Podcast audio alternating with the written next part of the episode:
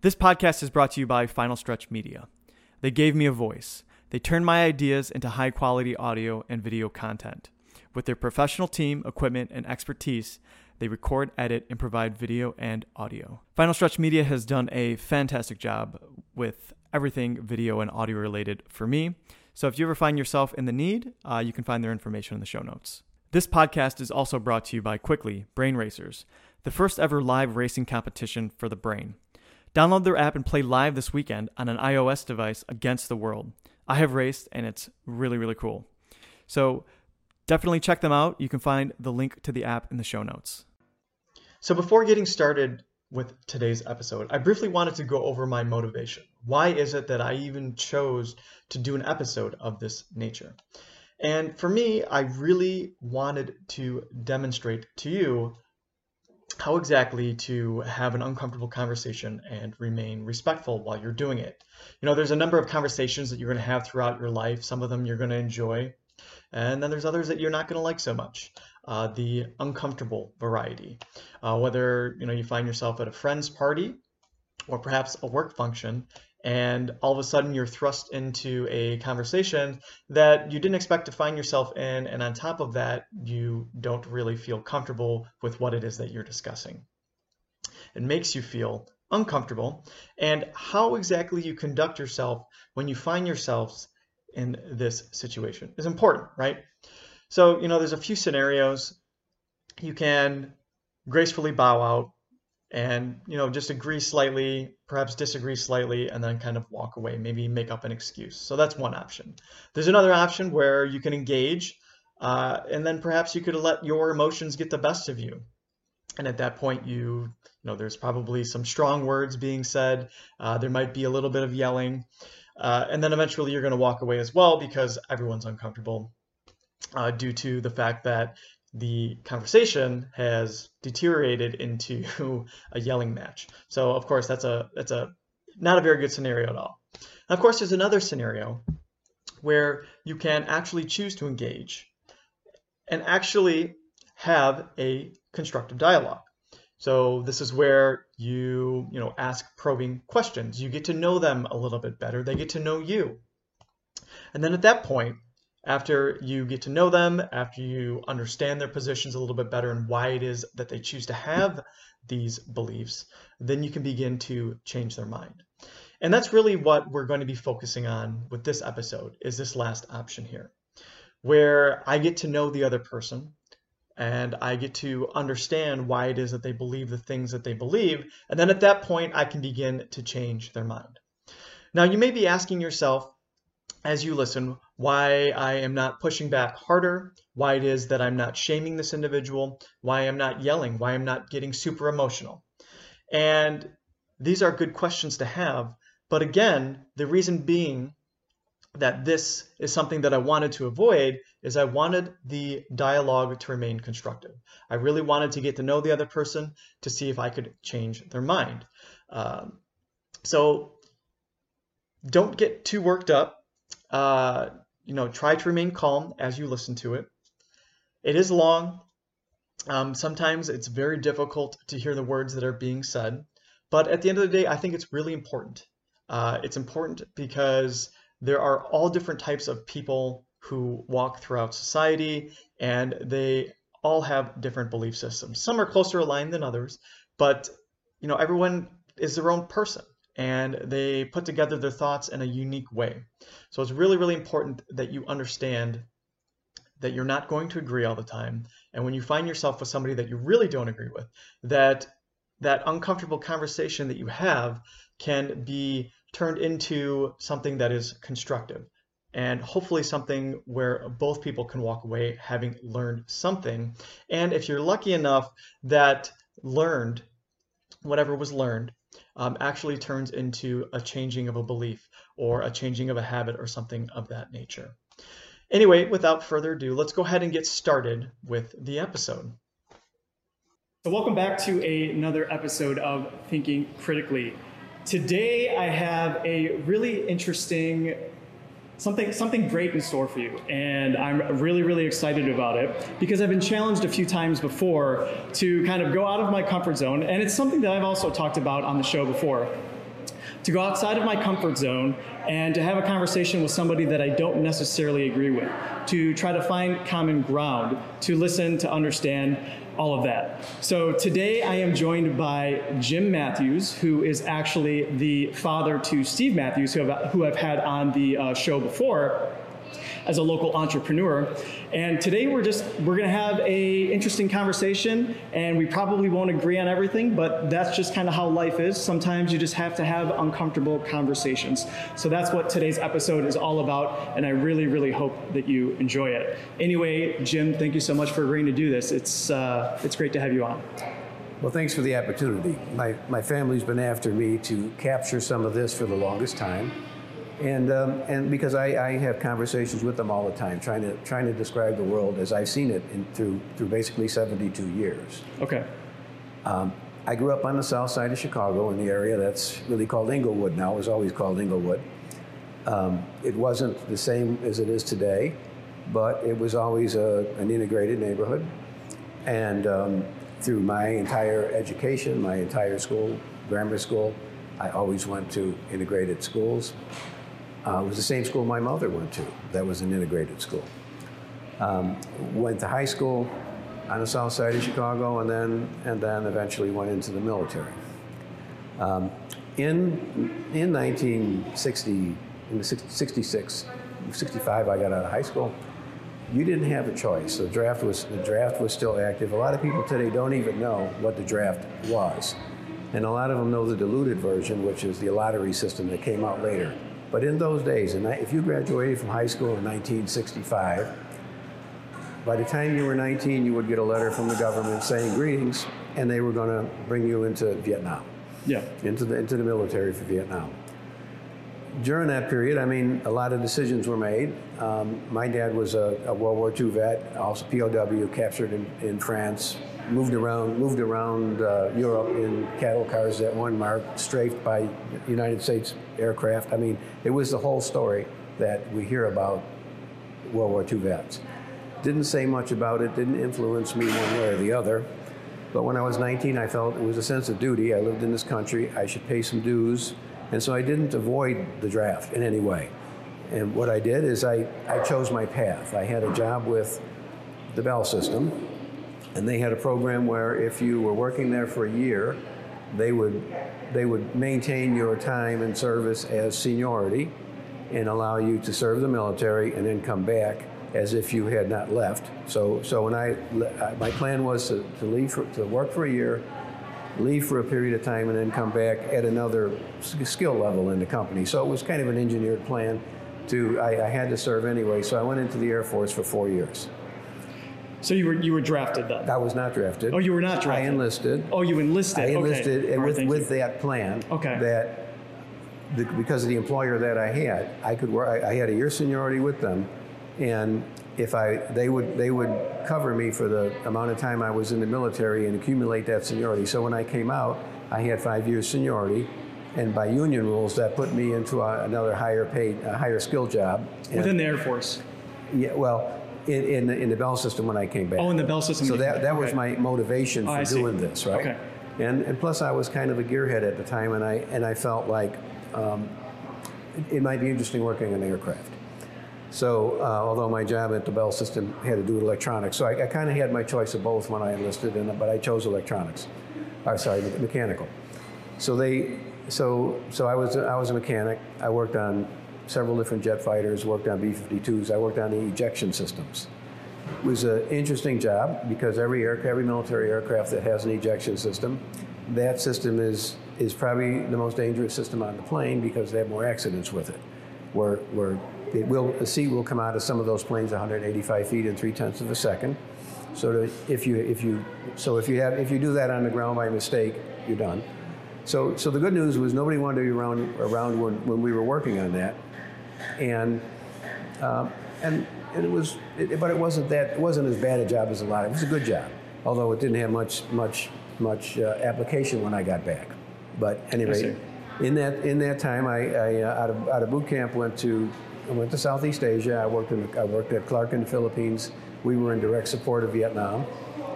We were the depot. So this was during Vietnam. During Vietnam. During Vietnam. Okay. That was in '67 to '68. um, was at Clark Air Base. From Clark Air Base, um, we, like I said, we supported the aircraft in, that were in Vietnam, the 509 Fighter Wing. So we had aircraft in uh, three sites in Vietnam, two sites in Thai, and two sites in Thailand. During my time, I got to, my, my first assignment though was being deployed to Korea when the Pueblo was taken. So the way the military does that, they have a deployment. You don't really know much about it. You uh, a siren goes off. If you're the if you're the mobility guy, they they you show up with your tool bag, your, your, your tool toolbox, and your and your duffel bag, and they put you on an airplane and send you somewhere. You don't know where you're going. So we, we didn't know anything about Korea at the time and in the Philippines. So, at any rate, uh, siren went off. I showed up, put us on a C-141. Had been in 80, 90 degree weather in the Philippines for nine for six months. Um, got off that airplane. It was like five degrees, and, and we I was in I was in Kimpo, Korea. So that was that was in response to the to when the North Koreans took the Pueblo. Okay. We were there for we were there for four months um, until there was some certainty as to how what the outcome of that was going to be because it was it was a full military deployment into Korea, and um, then we were fighting with the weather and our aircraft were breaking down because of the because of the cold because they were used to being in hot weather. It was it was kind of a mess, but but um, after four months they the edge was off and they and they sent me back. From there I went to uh, I went back to Clark Air Base for a month is that in the Philippines then? In the Clark, Philippines. Clark Air Base. Okay. Yes. Then they, um, then after about a month, they deployed me to a site we had in Bangkok. We had a site, site in Bangkok, Thailand, that we used to fly F-102s over the north, so they could check the weather to determine if it was safe for the B-52s to fly. We didn't have like Google Maps and weather maps and all that kind of stuff at the time. We had to send an aircraft up to actually check the weather and radio back whether it was safe to fly these aircraft. So that was our job. Launch those at two in the morning, and they would do their business. And then if, if everything was good, then the heavies would go. So um, that was actually pretty good duty though, because that was right in Bangkok, and and um, at the at the it was it was actually the national international airport for Thailand at the time. So it was good duty. Yeah, and how, how long? Um, okay, so so you were in the Philippines, then you were stationed in Korea, then you went to Thailand. You said. Yeah, or I should say Korea back to Philippines, then to Thailand. How long were you in Thailand for? Uh, our rotations were around 48 days. 48 days? Okay. Roughly, yeah. Between that. And then you would just go back to the Philippines? Like the Philippines, the, the base the in the Philippines was the home base? Yeah. Okay. Yeah, and, and, and while I was in, in, in Korea, they were having the Tet Offensive in 1968 at Hoa, Vietnam, which would have been another choice for me, but, they, but I wasn't allowed to go because I, my training wasn't complete yet. So so, at any rate, um, but when I came back to the Philippines, uh, I was there about less than a month, and then I did rotate to Hoa and Vietnam. So I was in Vietnam for uh, a little less than two months, and same thing, maintaining the ejection systems on the aircraft there, and uh, um, we were just another fighter squadron there, flying support for the ground troops. Right when I lo- always looked at it like I was at the top of the food chain. Right, it was like uh, I was on an air base. I was protected. The Army was maintaining the perimeter. But when the, when, the, when the Army would get dug in, guess what? They would have to call for air support. Air Force would come in and take care of them. Um, and then, and then um, if the planes got shot up, well, then they had to use my ejection seat to get out and save themselves. So I always, that's how I always got over it. Is I kind of like, it was amusing to me. So, so then uh, you actually never saw any combat. Then you were just well, you were you maintained you were more or less the one who maintained the the aircraft to make sure that everything was operational. Yes, yes. I fair? didn't carry a gun. We had our M16s were locked in a in a steel cabinet yeah. called a Connex. We would take them out every month and, and check the magazines and whatever, but we yeah. did not carry them. Okay. Um, but we ran an airbase, and because TET had been hap- happened, it was such a big deal in in uh, January and February of '68 that they were still flying the, the puff, the C-47s with the miniguns around our perimeter. We used to like to go watch that. Um, we would get uh, 122 millimeter rockets or mortars occasionally, just to let, just they would they would they would you know launch them into the base and uh, you'd, you'd, run down to the bunker. You know that we had that going on. I mean, we weren't we weren't in the field, but that, that's what we had, and it was not often. Uh, but there was a time where uh, they did hit an, am- uh, an ammo dump actually at Bien Hoa and, and lit, lit, the whole place up. It was a massive, massive destruction. But so even though every day we didn't have contact, we were still there. Okay. All right. So then, so then um, after that after that tour was over, I went back to the Philippines. I was there a month or two, and then they sent me back to Bangkok again. I was there another month or two, then back to the Philippines, and then from there um, rotated back to the states and went to Grand Forks, North Dakota, where I worked on B-52s that were loaded with nuclear weapons. So, so that was, and then after two years, that two more years, I was out, and then back to the phone company. So that was so in that in that four years, you know, it, it kind of hardens you a little bit, kind of kind of um, kind of develops your level of risk tolerance that you can take and level of flexibility living out of a bag for a year and a half and whatever. Yeah, absolutely. I can't. So, I mean, I've personally have never seen combat or never enlisted in the military myself, so I don't know exactly what that's like. Well, I mean, I know with today, it's you know, it's obviously slightly different. I know we have conflict in the Middle East and whatnot, but back then, you know, you had the mandatory draft, and then of course you had conflicts not only in Vietnam, then you had Korea. I, I'm, I'm not terribly good with my history, so I'm not sure how close those two conflicts well, were Korean, to one another. Which what came first, and then what came what came second yeah, between Vietnam and Korea. But I know it's the same area of the world. Yeah, well, the original Korean conflict was in like in the mid 50s, right? Shortly after World War II, and then that was never declared a war. And then what I was there for was just a little rogue incident. Oh, where, I see. Where okay. the North Koreans seized one of our ships. They claimed it was a spy ship. That ship is still in North Korea. We never, we never got it back. It's still there, but we did get the crew back. Okay. And, and we were sent there because there was a lot of uncertainty. We didn't know. They, they stole the ship. They had an American crew, and we didn't know if we were going to go to war or not. That was that was the situation. So so it's just it just builds your tolerance to situations. I think going through that, I mean, that's what it did for me. Is and it, it lets you compartmentalize things in your mind, know what's important, and what's not. Okay. Knows when you should be angry and when you should not be angry. You know, uh, I've, I've coached my kids on that. I said, you know, you don't know the level of escalation you can go to with anger. So since you don't know that, don't even start. That's my that's my advice on that. So I don't get angry, and part of it's because of that. So, and uh, would you say you, you learned that from the military? I think so. Yeah. Yeah. Yeah. And and also, you know, um, also from the, I mean, the, the, Korean thing, there was so much uncertainty that uh, there was an only, there was a guy that had been a few more years in, and he and he told me that during the original Korean War in the, in the, in the 50s, what had happened is the North Koreans came over and they invaded um, at night and there were like 13 Americans hanging in the hangar at the air base that I was at. I mean, that was the first the first thing. And more guys died in the original Korean conflict from from from the weather, from from the environment, really, than from battle wounds because it's very harsh country, very harsh weather. So I learned that, and that's when, when that when I went to Vietnam, where I was in another kind. I didn't really overreact. If, for instance, if a round would come in I knew to get my boots on, get my clothes on, then go down to the bunker because it was on my, in my mind. I would say it's unlikely that next round's going to hit my barracks. If it doesn't hit my barracks, I'm fine. So take my time, go down there prepared. So that's the way I approach everything. I don't I don't get rattled by it. So so so that did that for me. So going to work, uh, went back to work, was got got married while I was still in the military. Um, went back to work at the phone company like I had planned. Um, was able got that that career that that, job change I was anticipating. But then at some point I decided I wanted to be in the IT world. So um, the nice part of about working in, in, a big cor- corporation, a lot of people don't have this advantage today. Is the, the, the large companies like AT&T and Illinois Bell it was the branch that I was in. They would they would let you train and promote from within. So I went from being a high school graduate that went to uh, that was in a, a, a, craft job. You know, it was it was called a main mainframe. It was called where you connected basically the the old landlines from the phone in somebody's house to the wiring in the central office where they got switched. That was my first job. And then I did a lot of cable transfers where we converted certain, several neighborhoods from dial tone, dial pulse to touch tone.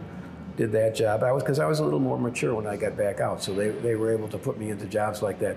And then very shortly after that, though, I decided I heard about the electronic switching going and decided to get into that. That was the first computer-driven telephone swi- switch. Okay. And and then Sounds and then that got me into this realizing I wanted to be in IT itself. So then my entire career after that was in IT.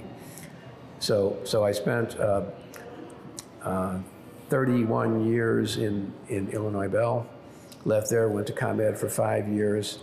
Left, le- those were like um, director level jobs that I, I got to in each one of those companies. But then, then um, I went to the state of Illinois as a chief information officer. I worked there for three years, but not initially not as an employee, initially as a contractor. Um, well, Rod Blagojevich was there. And um, I got to see what, what, what that show, showed me was, you know, I knew, I, knew, I knew Rod's administration, I knew what they were doing. I had the highest IT job in, in the state at the time, and my job was to save money. So, um, so he- this is this is when you're working for Illinois Bell this is, still. this is, no, I don't- Or- remember I said I, I worked, I worked 31 years at Yeah. Illinois Bell. Then, then I went to work five years at ComEd. Then, then, uh, then I went to the, the state of Illinois. Okay, so you're working at the state of Illinois now.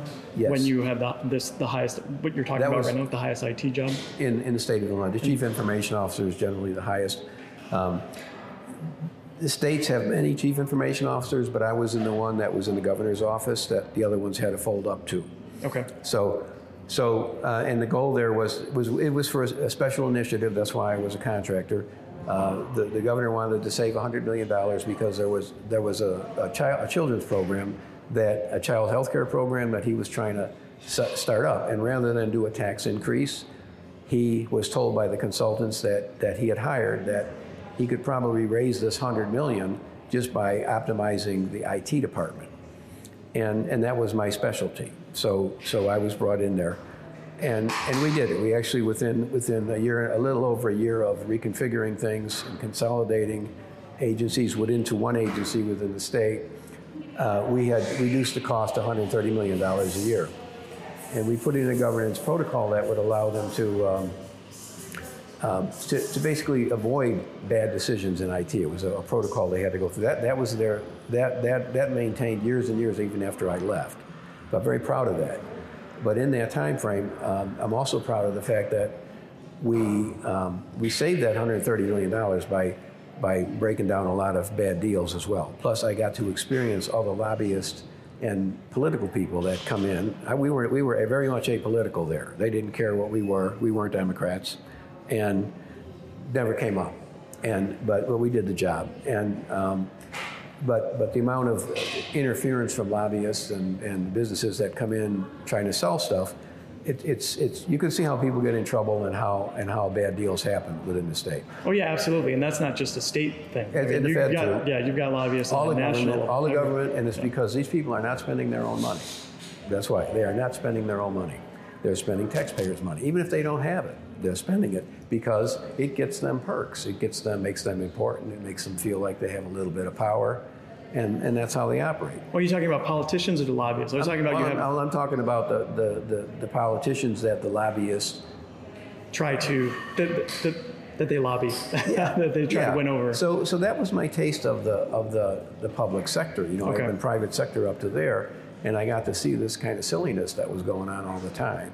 Although from the governor's office, we never got any interference. So, so when a when a, a deal was, we realized it was a bad deal, um, and we would put a target on it to to change it one way or the other, either consolidate it or eliminate it, or or renegotiate it um, to, to get, get the cost down, um, we never got any interference from, interference from the governor's office, which, which, meant, which to me meant that they were basically honest. There was basically, because if they had been dishonest, we would have got a call saying basically, well, leave that one alone. We'll take care of it because they were still our boss.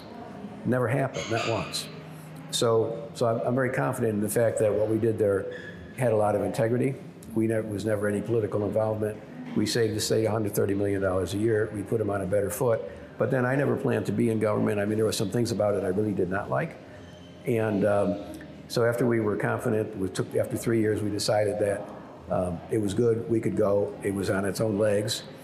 And um, then I went to work for another large, commu- large communications company, and I was their, their vice president of architecture and strategy. So I did that until I retired.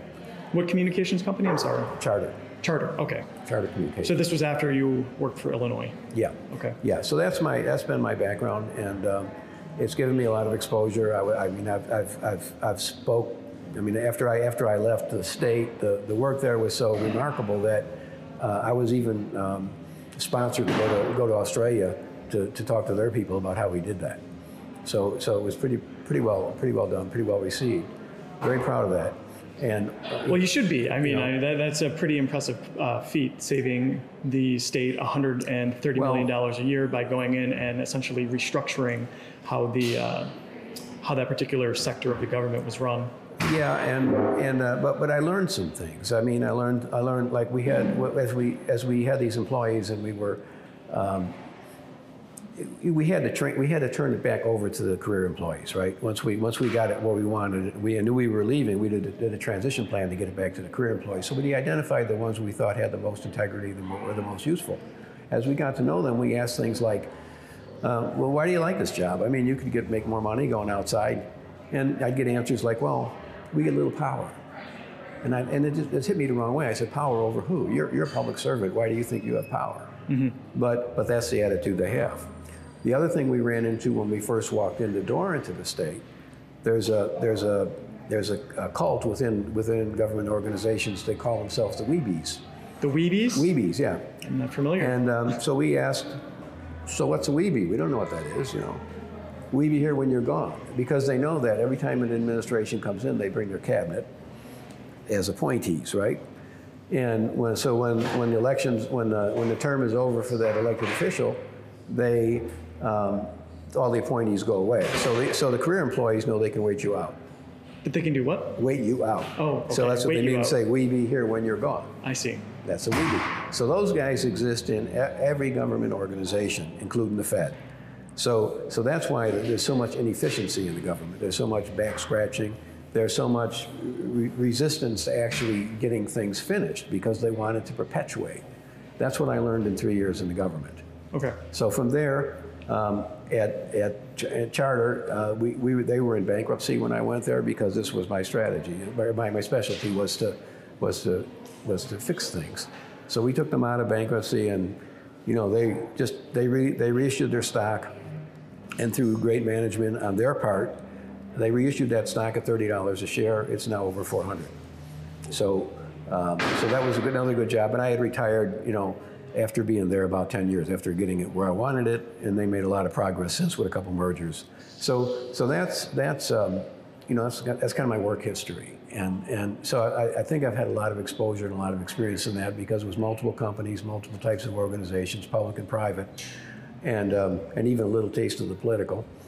Um, so, um, but but but one one one takeaway from this from from after the state when when um, when the government went after Blagojevich, I felt like that was like that was like what I read about in the Cold War as what the gulags would do when they found somebody what, what they would they, they called it I called it a gulag mentality where if they didn't like what you were doing politically they put you away and and that's what and that's what I believe happened to uh, I, I believe he was he you know he, he went through the system he was indicted he, he but he was indicted twice Okay. they prosecuted him the first time, it didn't stick. They changed a few words, it did stick. and They put him away. 15 years.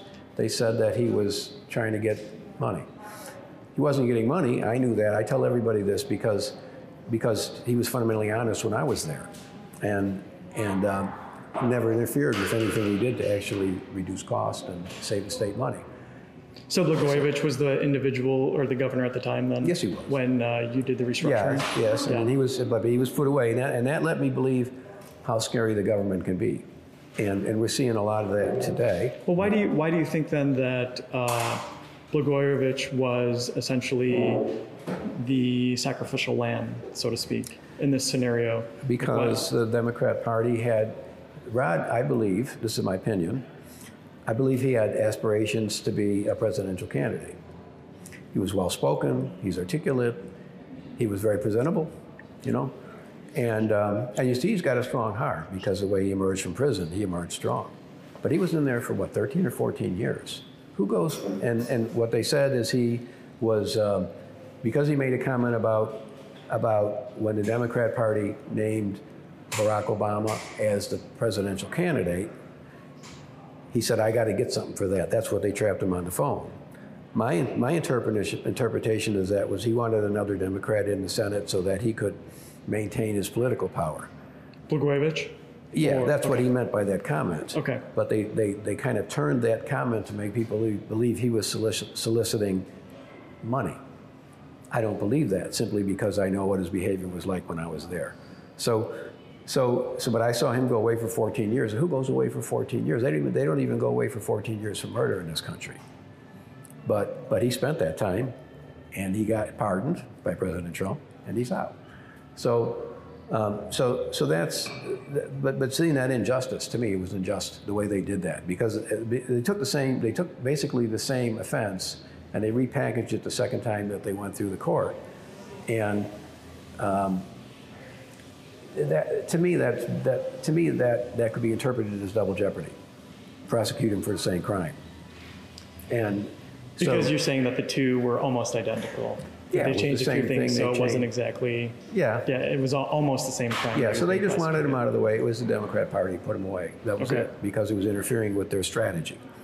So, so, um, so anyway, that gets me to where I am, and um, um, you know, and, and, and a lot of what's going on today, what's so annoying to me, as I mentioned fir- first on that, you know, I lived in integrated neighborhoods my entire life.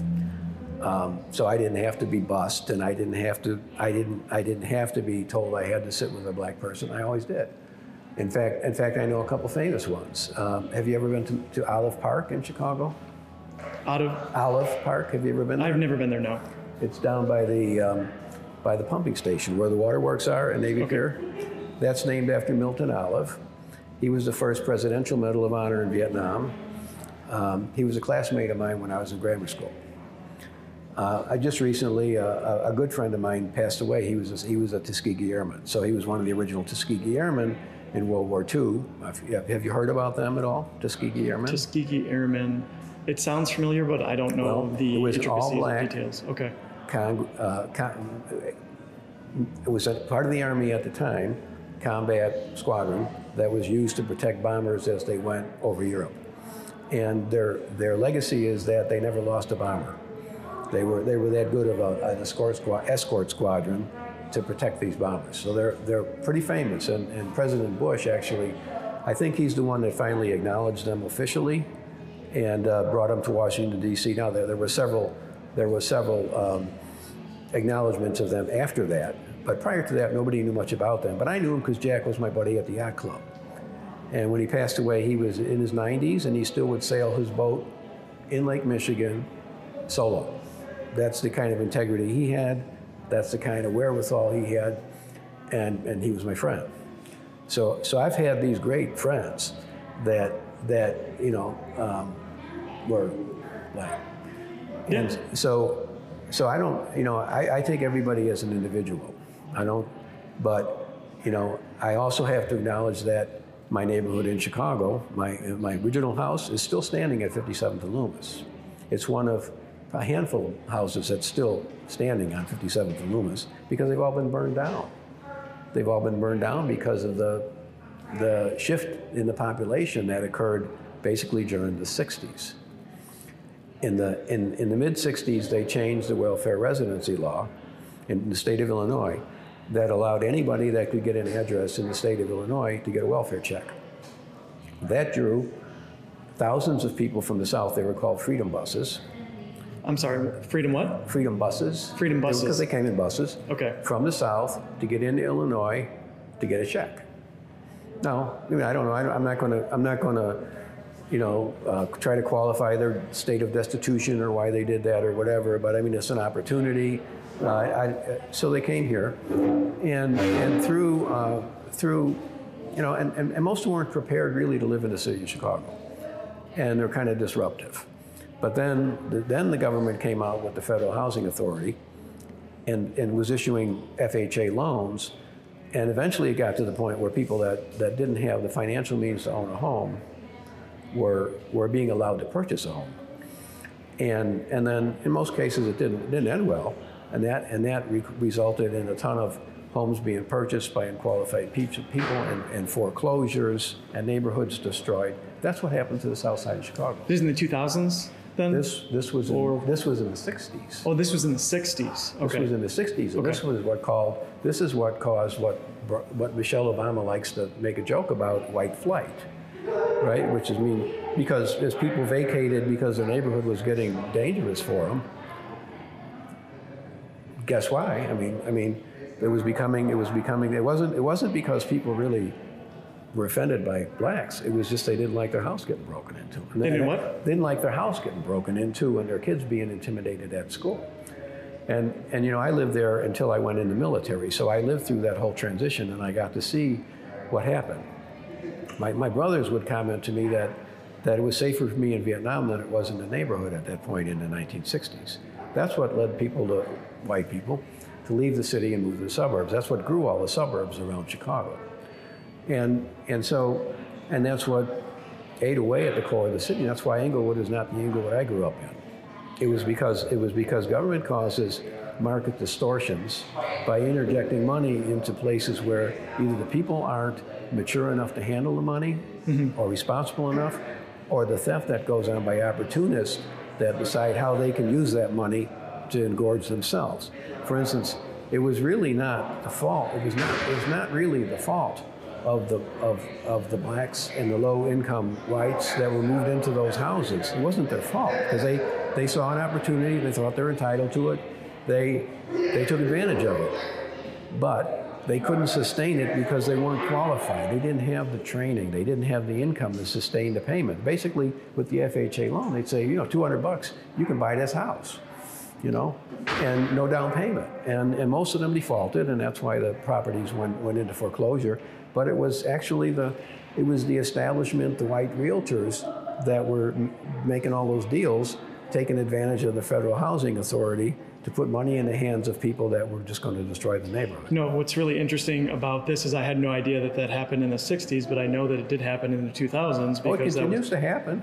Yeah, the so you you have people. You know what, what's really interesting is you know whether or not you find yourself more conservative or more liberal, Democrat, Republican, is I've observed that human beings are unfortunately the you know we have low integrity in individuals in all aspects of life and it seems like whatever system that we Right. design people are going to take advantage of it Yeah. uh, which is un- and that all that you can do is to try and minimize like say, say the idea is really good it sounds good on paper and you can't really think of any reason to not do it and then in implementation people start taking advantage of it which is to be expected. And you probably planned for this but then you try to uh, just minimize it right? You can never really get rid of it it seems like.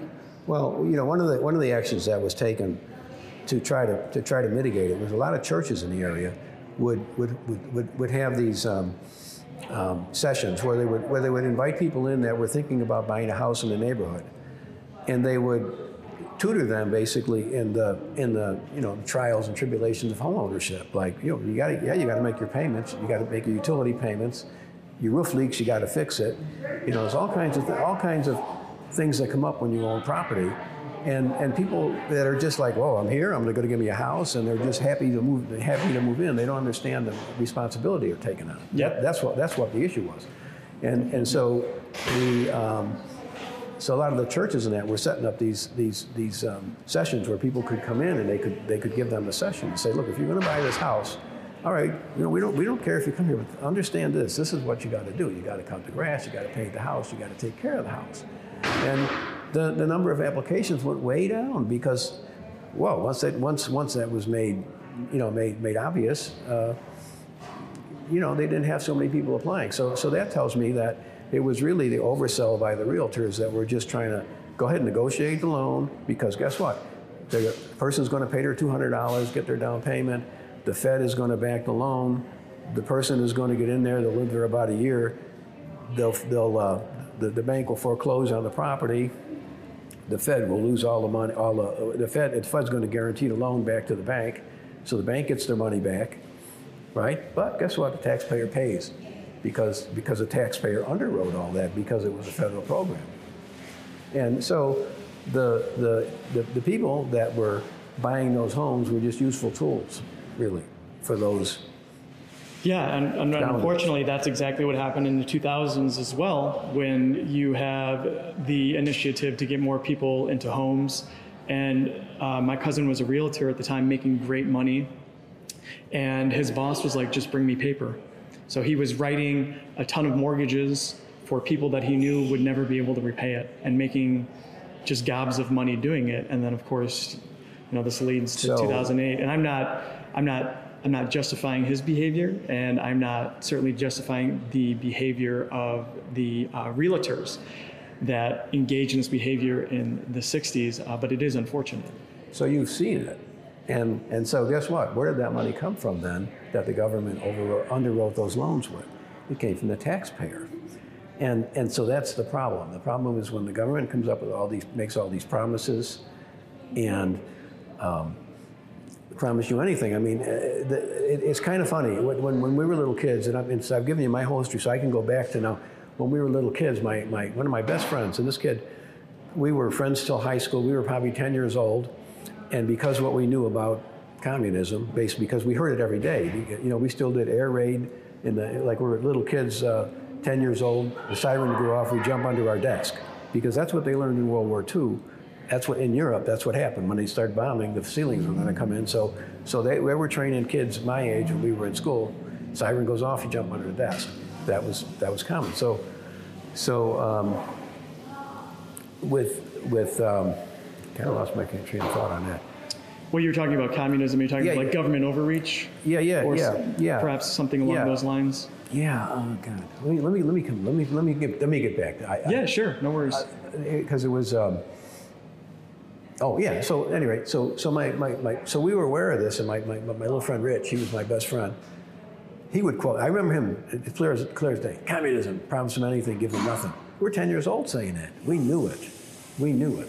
And when I when I was at the state of Illinois, I, I mean, I saw these programs that kept being introduced. The worst programs in, in our opinion, when we were there, were the human services programs, because because they were everything was every time they wanted a bad, and every time a program would come in to, uh, to our governance system, which was which meant when you wanted to when you wanted to create a new um, computer system, you had to come in and, and basically justify it and say, all right, what, what, what is it going to do? What's the benefit?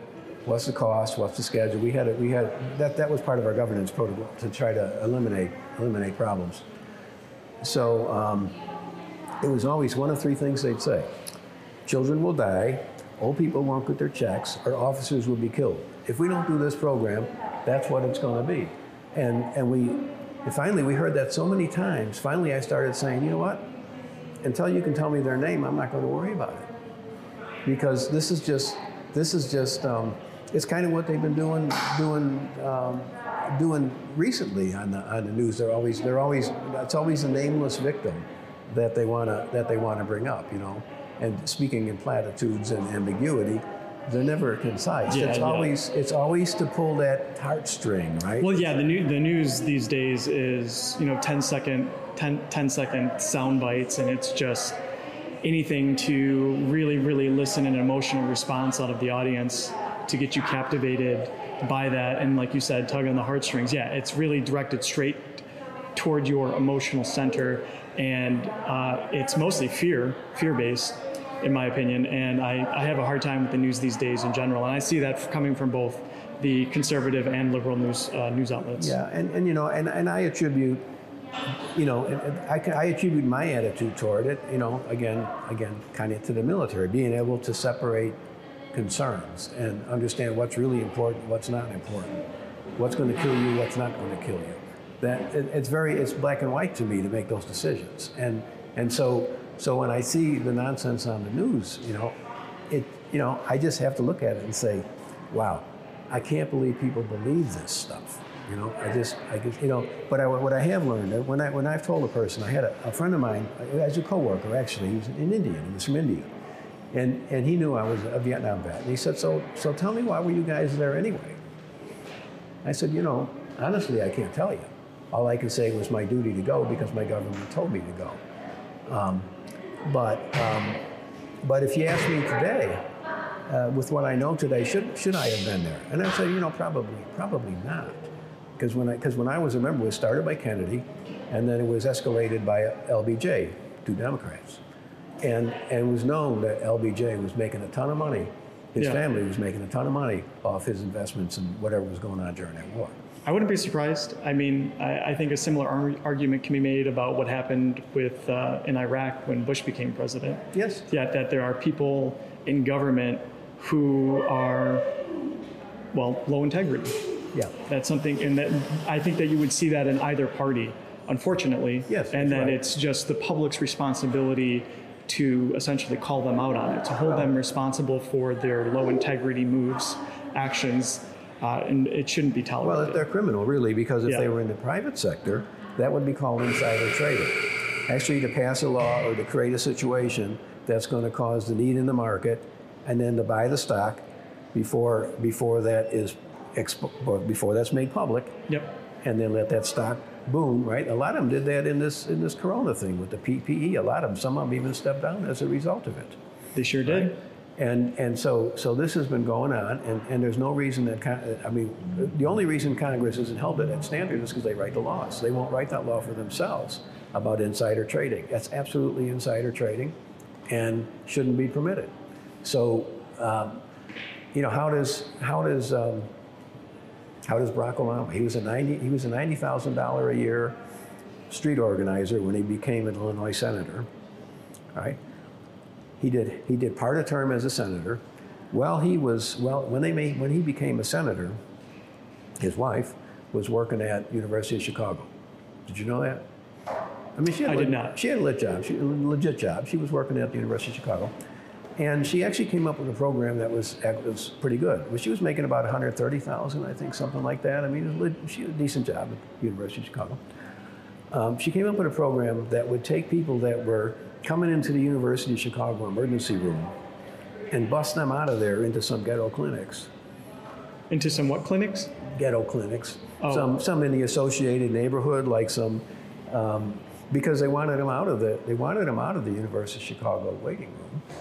So you're talking about the hospital? Yeah. Okay. Yeah, in the emergency room. In the emergency and, room. And, say, it's, and, and it was the right thing to do, really. But but it's almost it's almost like um, it- it's almost it's almost what somebody that was you look at it and you say why would you why would you why would you bust them out of the University of Chicago where they're going to get the best service into some substandard place? Why? Because the University of Chicago had to save money. I mean, they couldn't afford all these people coming in with a toothache into the emergency room. So they so they would they would queue them up, and that was one of that. I guess that was one of her programs. This is what I what I've heard. And So that but- was to save money then? oh, save the money for the University of Chicago? Yeah, Okay. make it more efficient. So so I agree with that. Yeah, you can't overwhelm. You can't overwhelm the healthcare system with toothaches. But, but after, but, but emergency room. So I don't know, but but, but shortly after, um, after after um, Brock was was was was made a congressman in first state of Illinois, her salary went up over three hundred thousand dollars a year. So it was just a connection. It was a political connection. So we so we got this king. We, we made him. We, we street organizer. We made him. We made him a senator um, in the state of Illinois speaks well, presents well. He's our next presidential candidate, right? Because he never finished his term as a senator, right? Before they had him as a presidential candidate. He never had any experience. Her salary goes up 300 because now they're making him wealthy so they could fit into the profile. Remember, remember the, the, the Rezko, Tony Rezko got involved buying, for, with, it- with them buying their property in Bridgeport. They bought it, they had a big home, well, not Bridgeport, I'm sorry, in, um, it's not Bridgeport, yeah, I guess it is Bridgeport. So I, I mean, I just want to circle back. So are you? I mean, I, I you see this all the time. It's not just what what Right. happened with the Obamas, right, right. where you have people who then move into the private sector, yeah, or excuse me, the public sector into some sort of higher up position, and then all of a sudden they're making a lot of money. And of course, that's being funded by the taxpayer. Yeah, yeah. Well, I mean, and, but it's um, it's part of making a king. I mean, if he wasn't Yeah. making good money, then he couldn't be a presidential candidate. So that that was part of it. So it was all creating creating this this person, right? This Yeah. so. Um, so when you see the when you when, you know when, when you see these things, of course you have to be um, disgusted by it in a lot of ways. I mean, um, it, it's it's taxpayer money.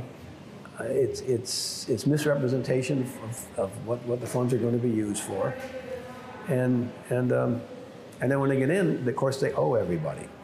They owe everybody. So because this ninety this guy this ninety thousand dollar a year guy now is worth over forty million dollars, him and his wife. And, Yeah, and- they- made a, they made a lot of money. I've, I mean, I'm not going to sit here and I, w- I won't justify the behavior, but it is a systemic problem that you see this all the time, and Yeah. it's regardless of Democrats or Republicans, where you have people going into government and then all of a sudden they're worth a significantly large sum more than they were before they before they went in. And of course, you know their salary increases. So, for example, I think when you become president, I think you make like four hundred or four hundred fifty thousand dollars a year. That's a good chunk of change. Uh, so, you know, just taking that, and I don't know what expenses you have while you're president of the United States, because I, I don't think you have to actually have to pay to live in the White House.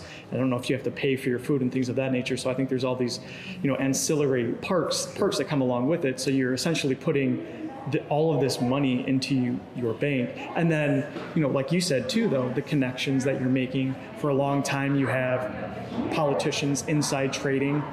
Uh, also, another trend too is that like if you want to be a CEO of a large corporation, the best place to go is to go and work in Washington D.C. and make the connections because that's that those are the people that you need to know if you The want to. government contract. Yeah, yeah, you have to. Uh, I mean, I wouldn't say it's solely a government contract, but a, lar- a lot of the large corporations. You know, of course, I mean, I think it's fair to say, and give me your opinion. Uh, I'm interested to hear your thoughts on this. That the government, along with the private sector, that there's a lot of intertwining these days. You know, particularly with yeah, with the lobbyists and all of that. So that we have you know, the, the public sector, the government is supposed to be looking out for the best interest of the public. And then the private sector's role is to provide goods and services. And the sole reason that a corporation exists is to maximize profits, essentially. To Right. provide a good and service, maximize profits. And then the government has to make sure that that corporation is essentially not hurting people and staying within the, the bounds of reason, so to speak. That's why we have regulations and things of that nature. Yeah. Well, and, and the thing is, what I, and what I always stress with my own kids and anybody I have this discussion with, you know, corporations, you know, basically I have, to, I have, I have words for corporations as well, you know. Uh, if I can say it, playgrounds for a-holes. I mean, I mean, I mean, it, can be that, right? I mean, and, and, um, but you know what? I say that's fine. It's up to the shareholders and the board to manage that. You know, if they see that going on, because the, the, their shareholder is the one whose money they're wasting or putting in jeopardy. So if you got a clown running an organization, then he's putting their, their investment at risk. He needs to be managed by, by his managers. But the government's different. The government just reaches into your wallet and takes your money, regardless, and you, you don't have much to say about it, and they do with it what they want. Well, I mean, I think we do have something to say, and uh, that is with our right to vote. So the way that I look at it is that at the end of the end of the day, the public it's the public's responsibility to hold both the private sector along with the along with the government accountable. So you vote with your dollar. So if you don't agree with a private corporation's business practices, you don't like how you don't like their product that they offer, you don't like the fact that they exploit child labor in a third world country, or that they overly pollute the environment, then you stay away from their product and you vote with your dollar. Yes. If you don't like what a, a, a government politician is doing, then you don't vote for them at the ballot box. Uh, so I think that I think that there is still some power that that, that, that the government doesn't have unlimited power. That there is something still that the, the public can do, and that's to exercise your right to vote. Right, but I mean, the, the issue I think we have is that um, it takes a lot of energy to keep an eye on what the government's doing. I mean, they're running at such a pace these days that that you can't. It, it's difficult. It's difficult, and so you pick an area that you're interested in, I guess. But um, again, it, it's when you get into when you get into um, taxing and, and, and public funds, though, where there needs to be a lot more a lot more governance, a lot more oversight. You know, and and then and then you know, I, I, I look at, um, for instance, um, they now con- Congress has been after Trump for his taxes for how long, right? Well, you know, my answer to that is, you know, you got a whole bureau called the IRS. If they didn't catch him, what are you going to do? I mean, why why are you going to dig into it? I mean, if they if they let him get away with it, then you go talk to them. You know, because because they're the one that's supposed to be watching all these guys to see if and they got and they got a big army there of people that are that are there and they're they are a big pain in the ass to most people, but but you know, it's not up to Congress to be digging into that stuff because it's political political food for them. I mean, it's it's like if you don't like what happened, then talk to the IRS. Find out what happened. You know, these these agencies have to be accountable for the job that they're supposed to do. You know, and the fact that they get immunity, they're, they're, they're entitled to su- such a level of immunity when there's um, um, when there's a mistake made. Like the EPA a couple years ago, I, I, I forgot the, the, details of it, but they were mining somewhere and they, and they polluted a, a, a river in, in, um, in, I think it was in Colorado somewhere. They just caused this huge landslide because they were doing, doing, something stupid. Nobody got nobody got, went to jail for that. Nobody got fined for that. EPA do what they want. You know? So there was no accountability. None. Okay. None. I'm not familiar with the situation, so I don't know how yeah, it, I mean, how it all played out. But yeah, I mean, of course, to not hold at least a few individuals accountable with some sort of rep- reprimand of some variety. I, I, mean, I don't. Again, I don't know the details. Yeah. Well, but, I mean, then there yeah. would probably be some fall guy because that's the way it would work. It wouldn't Yeah. be the, you know, wouldn't be the one that told him to go do that. Yeah. You know. You know, I'm super. I'm super curious though. If we'll circle uh, circle back to President Trump and his tax returns. Okay, you bet. So, I know that he ran his campaign on saying that he'd be happy to release his tax returns, and then that was something that he never did. Now, is that at all concerning to you? I know you just made the comment that you know it's political fodder essentially for Congress to go after it, but do you think that it's somewhat suspicious that the president ran his campaign on saying, hey, you can look at my taxes public, it's fine, and then he never did it? And above and beyond that, even when you have certain members within Congress, then, so de- the Democrats going after his tax returns to release them to the public, uh, actively fighting them, like hiring his, his suite of lawyers and things of that nature.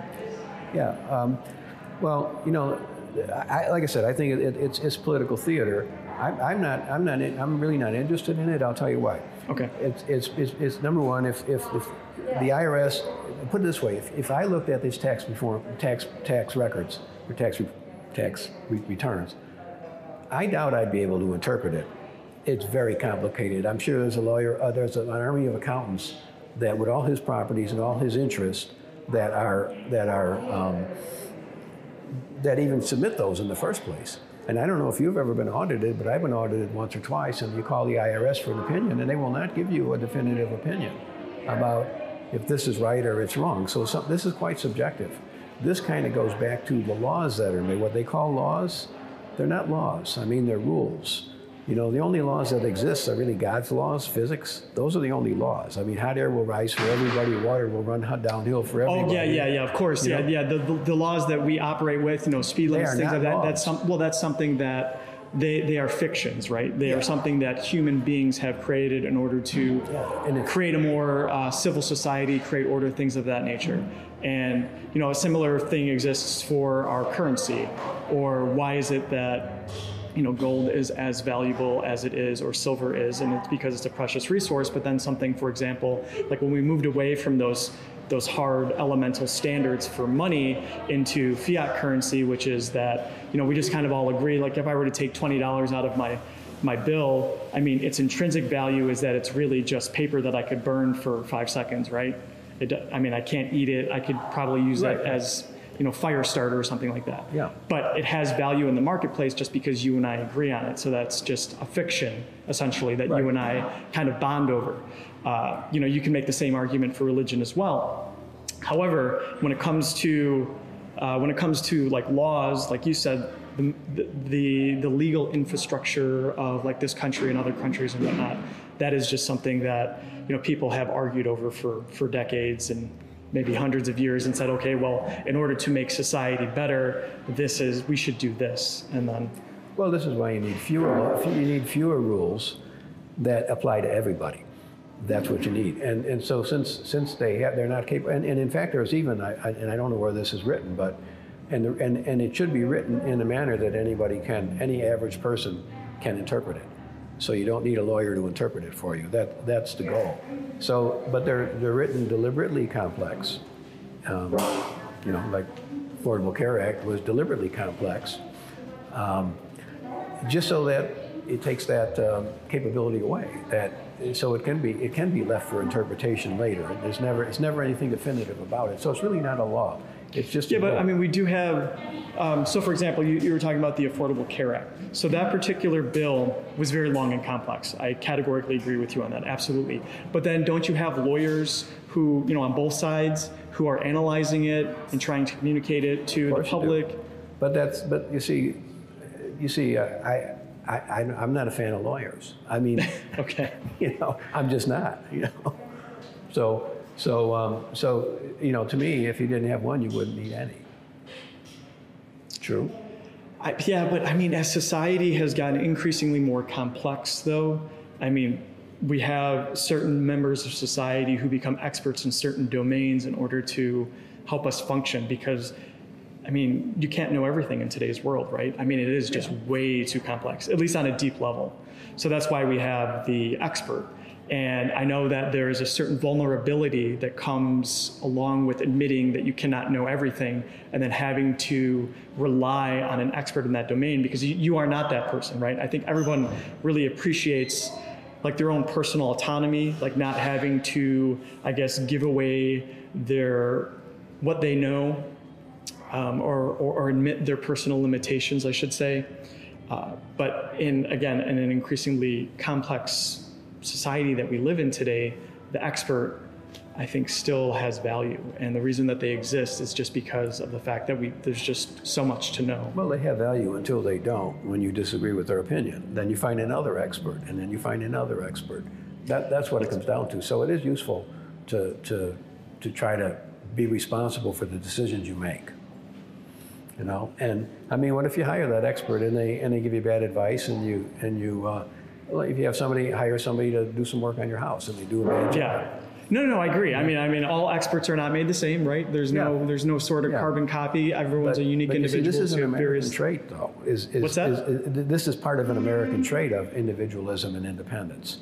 Okay. See, it is really, and and it's the only place in the world where that where that exists. You know, it was meant to exist anyway.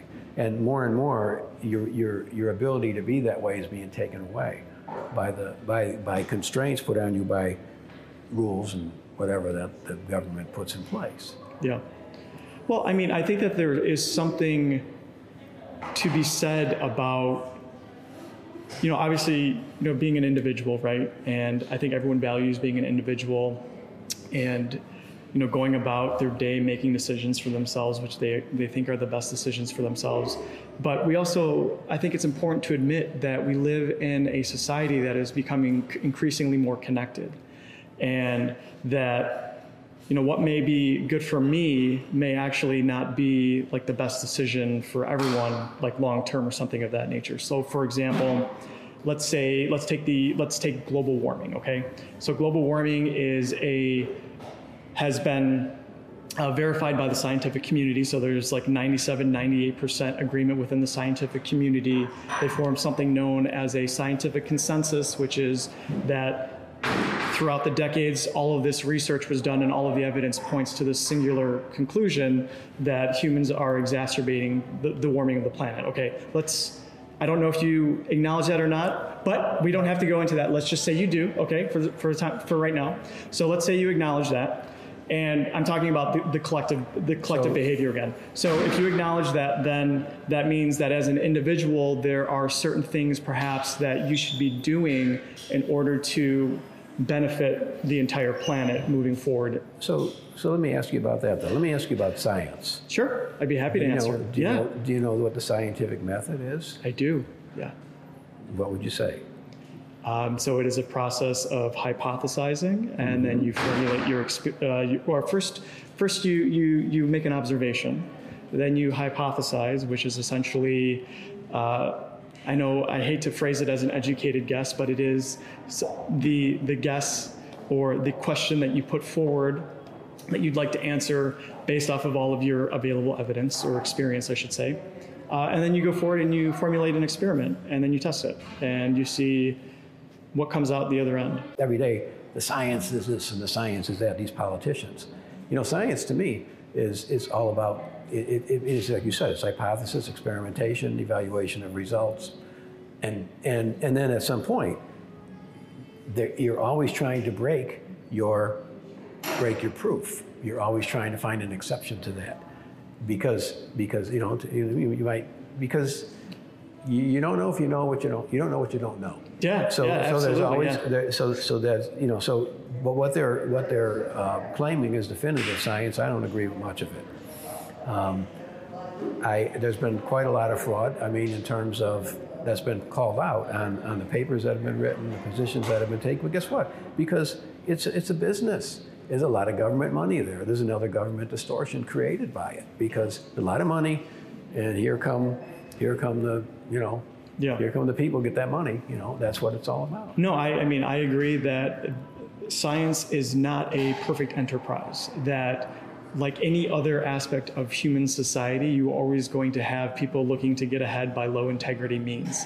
However, that being said, I mean, it's not just government money. Money. You have the nonprofit sector. You also have the private sector that's very interested in investing money into fundamental research as well. Well, they're And- willing to. The private sector is willing to invest. If they, you know what, they, you know, they can do that. I mean, I mean, Elon Musk, he can do that. He can, he, he can do it. He's doing, he's doing, he's spending his money, he can do what he wants with his, with his, with his cars and his batteries and all that kind of stuff, and he's making a lot of progress. But you know, it's his money, and and he'll be rewarded for it. And he is being rewarded for it if it all works out. But um, but when they take your tax dollar money, tax tax dollars, and go into a level of uncertainty, I mean, how much risk are they? will- uh, Should they be taking with our money? I mean, look look at the Solyndra deal. That Yes, no, I, so know. that is certainly an area for individuals to debate over is how to judicious, judiciously take the taxpayers' money and use it towards science. However, I mean, I, I think that, I think there have been studies done, okay, so don't, don't quote me on this, and I, I don't, I would have to look more into this, but, you know, if you look at the returns just from NASA alone, the fundamental research and the amazing technologies that have come from NASA is a government organization, so that's all mm-hmm. taxpayer funded. You look at what that has done for society and the technologies that have come out of that and trickled into the private sector, and then the private sector then is incorporating that and making money off of it. I mean, I think there's a very strong argument to be made for government investing into science. Now, where exactly you- you draw that line, I mean, that is, where, I, I don't, I don't have an answer for that. But I do certainly support the government going out and spending taxpayer money on science uh, because I have seen the returns to society from that. And I mean, I know that science is a complicated process. It's very difficult. It takes many years of training in order to become a scientist. But if you look at all the incredible technologies that we have today, it is a result of the scientific method. Uh, the you know the microphone that's recording recording the sound here, the cameras that are picking it up. I mean, that all started with fundamental research. So some individual or groups of individuals getting together and saying, we just are curious about the universe. Let's see what we can find out. And then at some point, the results of that science were taken, and then you create, and then was used by engineers to make wonderful technologies to improve our lives. I mean, if you look at the advances in human civilization since the onset of the uh, like scientific enlightenment, it, it, it's it's remarkable. It's absolutely I, I remarkable. don't disagree with that. It's just that you need to somehow it needs to be bound to a point where you say, you know, because you know when I when I worked at the state, you know, we started saying um, because we were we were cut, we were reducing cost, right? We, we started saying, do more with less, do more with less. That's Yeah. easy to roll off your mouth. But, but the, the more we the more we got to know the state, we said no, it should be do less with less. The government's role is not to expand into everything of our private life. It's just not the government's role. Now, I agree that the space program was was amazing, and I and I believe there's some things, some percentage of maybe the tax base that should be used for that sort of development. But I don't believe that the same thing has happened with with um, the the green the green strategies that are out there right now. Uh, I know, for instance, the the whole um, the whole the whole strategy around diesel engines is a fraud right now. I know that for sure. Around the diesel engine, Oh yeah, it's a fraud. I mean, the the the, the, current pollution devices that are required on the diesel engines are are, are kind of a kind of a Rube Goldberg situation, right? I mean, yeah, it's a fossil fuel engine, right? We learned a while ago that with gasoline engines, you, you could put a, when, you, when, when the exhaust gets to be a certain temperature, it makes a lot of nitric oxide um, waste product. And, they, and so they've, they've, they've identified that as some problem in the, in the environment. Okay. So they've been putting catalytic converters on, on, on gas cars for gas vehicles for years, right? And all right, it, they got rid of the nitric oxides, right? So, so they, they went after the diesel engines and they put a, they tried to put a, uh, that, they did that with the EGR, right? They do that with the EGR by cutting down the, cutting down the, basically the efficiency of the engine, right? It, it takes exhaust gas, which has got no oxygen left in it, routes that into the intake stream. So it, it cuts down the temperature that, that, that gets created in your, in your combustion chamber. In other words, the power of your combustion. So the power of the engine. So you're burning more fuel to get less power, but that cooler exhaust can be, it makes less, makes less nitric oxide with the catalytic converter. The catalytic converter. So, so the, the, they, they, went, they did the same thing. They tried to do the same thing with the diesel engine. They tried to put an EGR on it. And when, when you cool down the temperature of the diesel engine, basically got more soot. Okay. So, so they, so they cooled down the engine, they got more soot. So then they, they created, oh, we need this particle filter to grab that. So they created a diesel particulate filter. Now, now that won't run more than a few hundred miles before it fills up with soot. So they had to come with a regen procedure.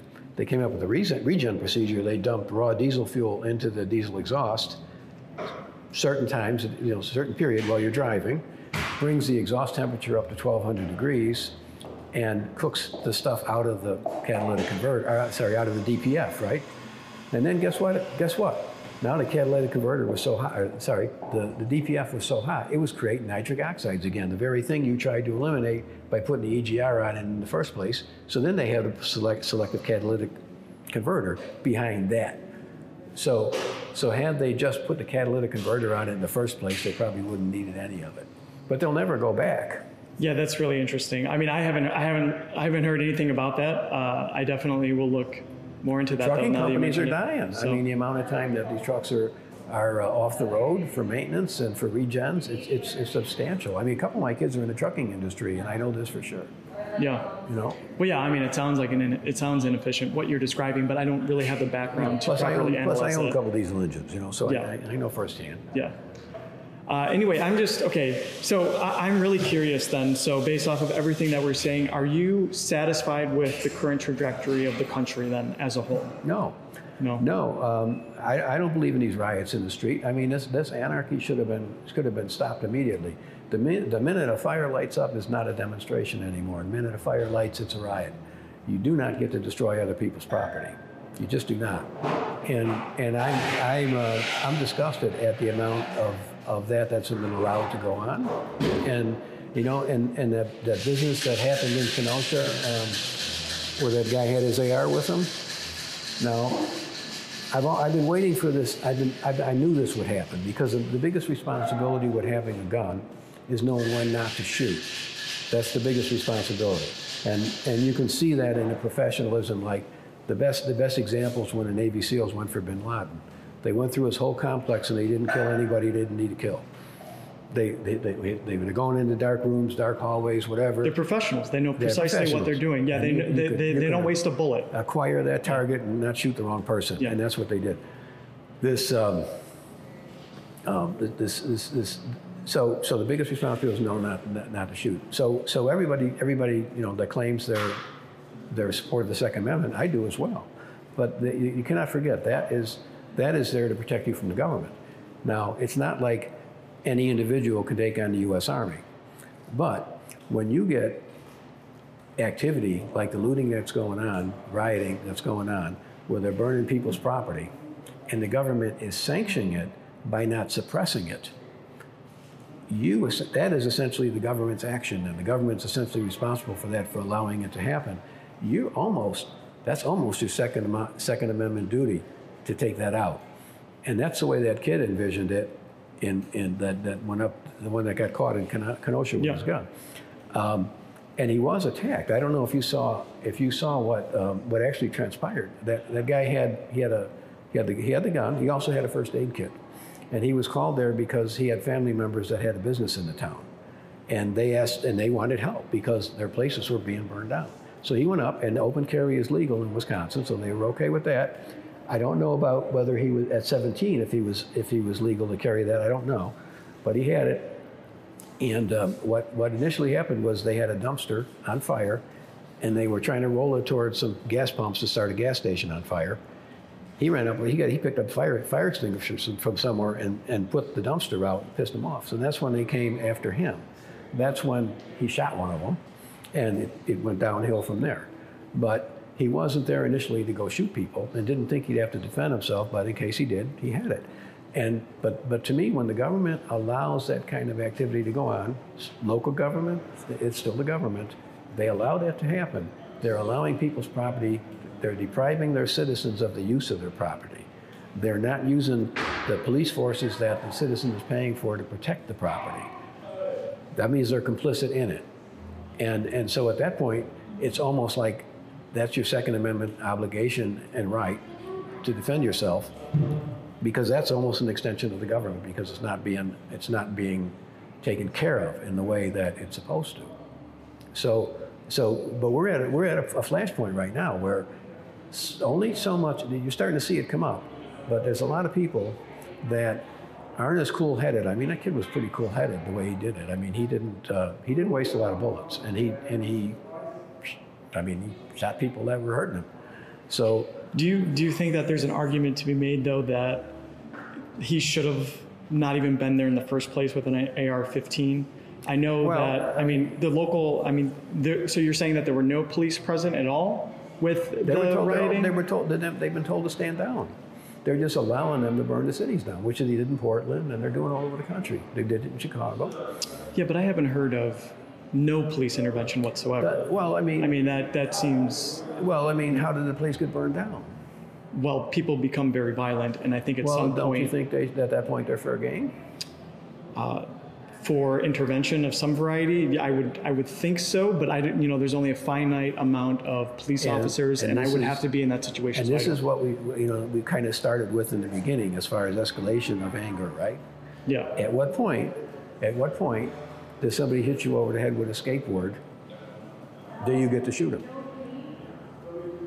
It's, it's at that point, you know, Yeah. because you brought a because you brought a skateboard to a gunfight, doesn't make me bad. It's it's, it's I know. I just the, the whole scenario where you have citizens out in the street killing each other with guns. I mean, that just seems like the wild, wild west. Well, I mean, you know, I can, you know, I, you know, I've been, I've been known to say that, you know, growing up on the South Side, and, and, and, and, and uh, I mean, I've been known to almost anything can be made into a weapon, yes. almost anything, and the comical, the comical arguments that the news tries to make about assault white weapons and all this, it's almost an, an embarrassment watching the lack of qualification these people have to, to be talking about the subjects they're talking about, and like I said, it's it's it's almost an embarrassment, and and and so to think. Um, Anybody can believe that stuff that they say, you know, and, and anybody can buy into it. I mean, but there's Well, I think I think the argument with the assault style weapons is just the large magazine clips, like something that you would never ever use for like hunting.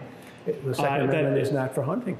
Well, I understand that. Yeah, It's I think I think yeah, I think that that is the when people refer to assault style rifles, it is the the context is these are weapons designed to kill people or to injure people. They're not really weapons that you would ever use for hunting.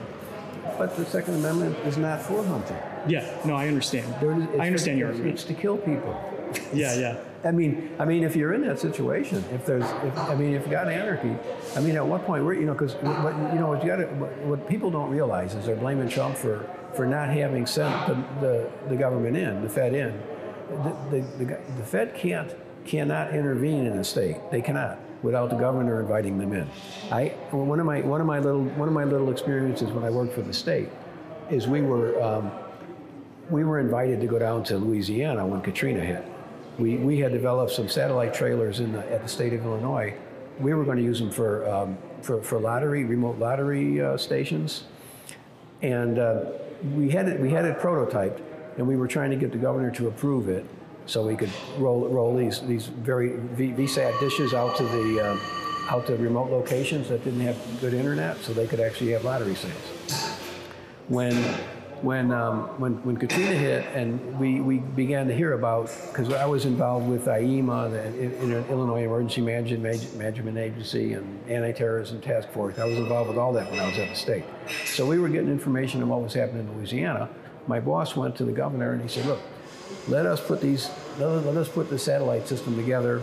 We'll roll it down to Louisiana and we'll help them out. You know, well, in order for us to do that, we had the governor of Louisiana had to invite us to do that. We could not just show up Yeah. down there. Yeah, So- yeah, yeah. So there, there's, uh, there's state autonomy, right? The government can't Yeah, come in. and so when people, state, but okay. people are still saying it on the news. They're, they're saying, you know, Trump's offering to go in, and and they're making it sound like he's offering, but he doesn't really want to go.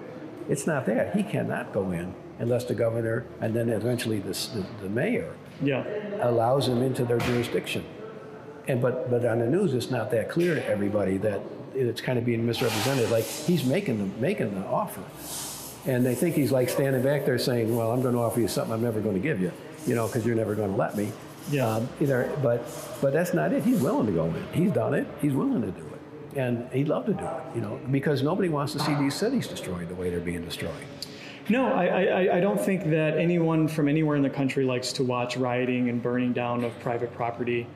Uh, it is an unfortunate side effect to the uh, unfortunate side effect to the racial disparity that kind of has plagued our country for hundreds of years. So starting from the obviously slave the, the slavery roots, and then that has perpetuated uh, throughout throughout. Um, throughout time and whatnot. And then I think it just kind of boiled over. And then you had all of the, you know, the, I mean, when you look at the percentages when it's, you know, to the the rioting and the looting and all of that to the peaceful protesting, I think the vast majority of the demonstrations going on are peaceful protests, which, as you know, are protected under the First Amendment. And then, of course, you know, they're peaceful, so they don't really bother anyone. I mean, I know that sometimes that there's the blocking of traffic and that, you know, I don't, I don't, don't I have a don't, right I do don't. I don't agree with that either. But the the vast majority, from what I have seen, have been peaceful demonstrations, and of course, you have the the rioting and the looting that takes place as well. And I don't know anyone that agrees with it. Uh, it is an unfortunate consequence, though. I think of all of the the tensions kind of boiling over. Well, the tension is being manufactured. You know, when when um, Manufactured by who? by the by the um, kind of by the media. I mean, Yeah. kind of by the. So when you say okay, so I guess we should dig a little bit into the tension then. So are you talking about like the racial disparity then? well, there's race there's race pimps out there, right? Now let me let me ask you let me let me ask you a question. So just we got the you know, so the word racist. I mean, Yes. this is because they've been using this word for a long time. Yes. Um, it's it's really even a bastardization of the English language because any you take any word and you put ist after it pretty much, and it means you're an expert. Doesn't mean you're a bad guy. If you're an artist, you're kind of an expert on art. If you're a cardiologist, you're kind of an expert on a, on, on, on the heart. Mm-hmm. You know, anywhere, any, any, any, any skill like that, you put an IST after, you're a practitioner of it. So initially, that's what it was. That's what the word was for. Is that there are characteristics, and, and when I grew up, there were only four races: white, red, yellow, black. But in the '60s, they created all these all these races, which were really nationalities. So so somebody is really working overtime to create division points within our society. You know, when when, when, when we were in white, red, yellow, black, four races, and that, you you cannot take Hispanics. Well, it, I mean, race. No, sorry to interrupt uh, you, Jim, but race is purely a human construct. As and I'm assuming that you've probably. Well, I mean, yes, yes, and the first categorization was my skin, and that was white, red, yellow, black. Yeah. And, and and I learned that, and I was okay with it. And but then when they took when they took when they tried to do it with the with the with the now they call this Latinx crap. You know, you know, you know, you know why we really don't like this? Because my wife happens to be Mexican, and and and so we really don't like these these people cre- bundling together whoever they feel like to get to, to create a, a group that is going to polarize somebody you know if it's i mean i mean most most mexicans will identify as mexican they will not identify as latinx or what they were trying to do Chicano, when they were trying to do Hispanic, mm-hmm. and all that. There's, they're not, they're not anywhere near the same. I mean, I mean, every, every country that, that, that Spain went into and left their mark, their genes, had some other racial makeup to start with, or some other, yeah, some other racial markup. It could have been black. It could have been, it could have been brown. It could have been Asian even. I can I can cite any one of them. If you you go to the Philippines, guess what? They're Asian and and, and, and, and Spanish. If you go to if you go to Jamaica, they're they're they're, they're black and not, not Jamaica. His Hispaniola, say for instance, Yeah. they're, they're they're they're black. Yeah, no, yeah. I think I think that th- this kind of appeals to the inner nature of human beings to want to to create like us versus them. Like we're very tribalistic right. in And nature. I- and I yeah, very tribalistic in nature. Yeah, and I refuse to uh, deal with it. And, and then, and then, you know, the other thing that um, that that's caused the problem is, is you know, the Great Society that was created in the '60s by by Johnson, right? You know, LBJ. That that was what what pretty much destroyed the black family, because the welfare the welfare laws were written in a way that if there was a man in the house, they didn't get a check. And, and you know, and at, at the same time that was going on, because that's when I first started working my career. And there were plenty of guys that worked with me that were black. We were all in the same job. We were all buddies. And, and one of them, I remember him telling me specifically, he said, yeah, lived in the projects. They love living in the projects. But he said, you know, because there was no, this, the projects weren't bad in the 60s, right? In the 60s, they were not, in the early 60s. And, and, and this guy lived in there, and he said his dad was actually refusing raises in order to, in order to maintain his place there. Yeah. And so, uh, let me, sorry about this. So, so you know, it's um, it's, it's been just it's just just one one one kind of device. So at, at that time there was no no real issue. And then and then you know, and I I, I told you about my my my Tuskegee Airman buddy. He gave me a book that was written by one of his buddies that was captured, and he this guy describes his lifestyle as he grew up in Detroit in the 30s, and he had a car.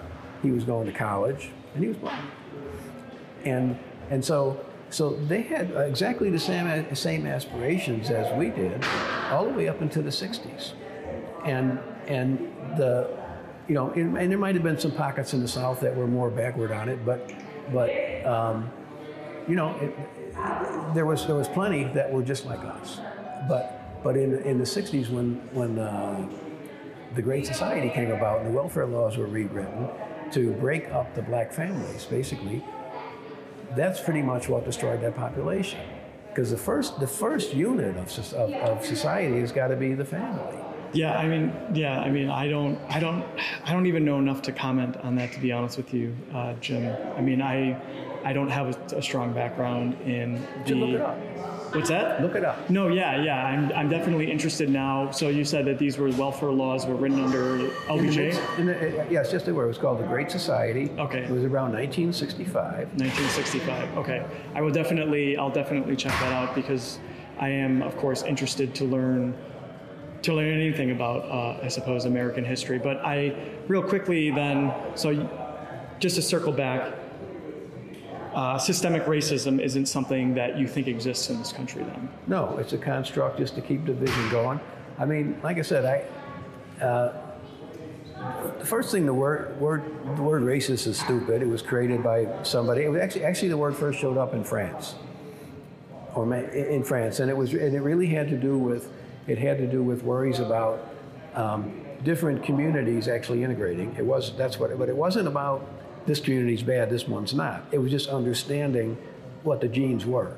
Yeah. That's what it no, was. No, no, yeah, I can understand. So the, the I mean, the, the ide- ideology of the word uh, racist or racism. Uh, but in your opinion, what do you think an adequate definition would be? I mean, I have my views on it. What do you I think? don't. There's no reason for a definition. They're humans. you don't think that there's any sort of discrimination between, you know, that someone can have towards another person based off of their race? I can, I can, just based on an individual's experience, there's, there are certain situations you may be more likely to think you're going to be mugged than others. I, I could tell you that as a kid, you know, where I told you where I grew up. Yeah. I could tell you that even though I went to school every day, I, and, and you know, and I, I think it's even more interesting because even as, even even even as um, say second grade, I was walking to school, which was about a, about about a half a mile each way by myself. You know, across 59th Street into that into that school, and I went there and walked back, and it wasn't really a, a problem. You know, we but we still talked back and forth in the school. We knew that. Uh, I, I, still remember when my my, uh, my my friend that you know made the comment about the communist saw saw the first black kid he ever saw. I said, yeah. He said, your skin is black. And the kid said, no, it's a nice brown. That's the conversation we had. It wasn't a bad conversation. But then I remember in, in fifth grade being told they were having like a like a like a paper drive. In the old days, they used to collect newspapers and take them to the junkyard and they re- recycle them, and they got money for them. So so everybody would bring their old newspapers to the to the school, and they would have a big truck there, and the kids would load load the stuff into the truck, and they take it to wherever they recycled it. It was something that they did, and place a lot of a lot of a lot of places like that did it to raise money. Yeah. And so, I- uh, real. Uh, But I, so- just, but yeah, yeah. Go ahead. Go ahead. So go ahead. just, the re- only reason I brought it up is Yeah. because I'm volunteering to go there. I'm in like fifth grade. I'll come over and help you load the papers. And, and the nun says to me, and this had to be 1960. No, this had to be like 1958. Are you sure that uh, your mom won't let you come with the race riots going on? Because there were race riots in 1958. yeah. And- No, it's it's certainly unfortunate that we appear to still be dealing with this issue over division with race. And uh, you know, you said you don't think that systemic racism is a thing. There has it has been studied for decades by social scientists, and there's a lot of science, good science, that has been done that shows that there are still racial disparities within the country. And you know, do you not do you not like acknowledge that? Do you not you know? I'm don't I don't know if you call. I mean, is it is it is it a, a, part of understanding that if you see a certain person come in, you're more or less likely to be mugged, right? Stereotyping, are you talking about? Like Well, stereotype is just common sense.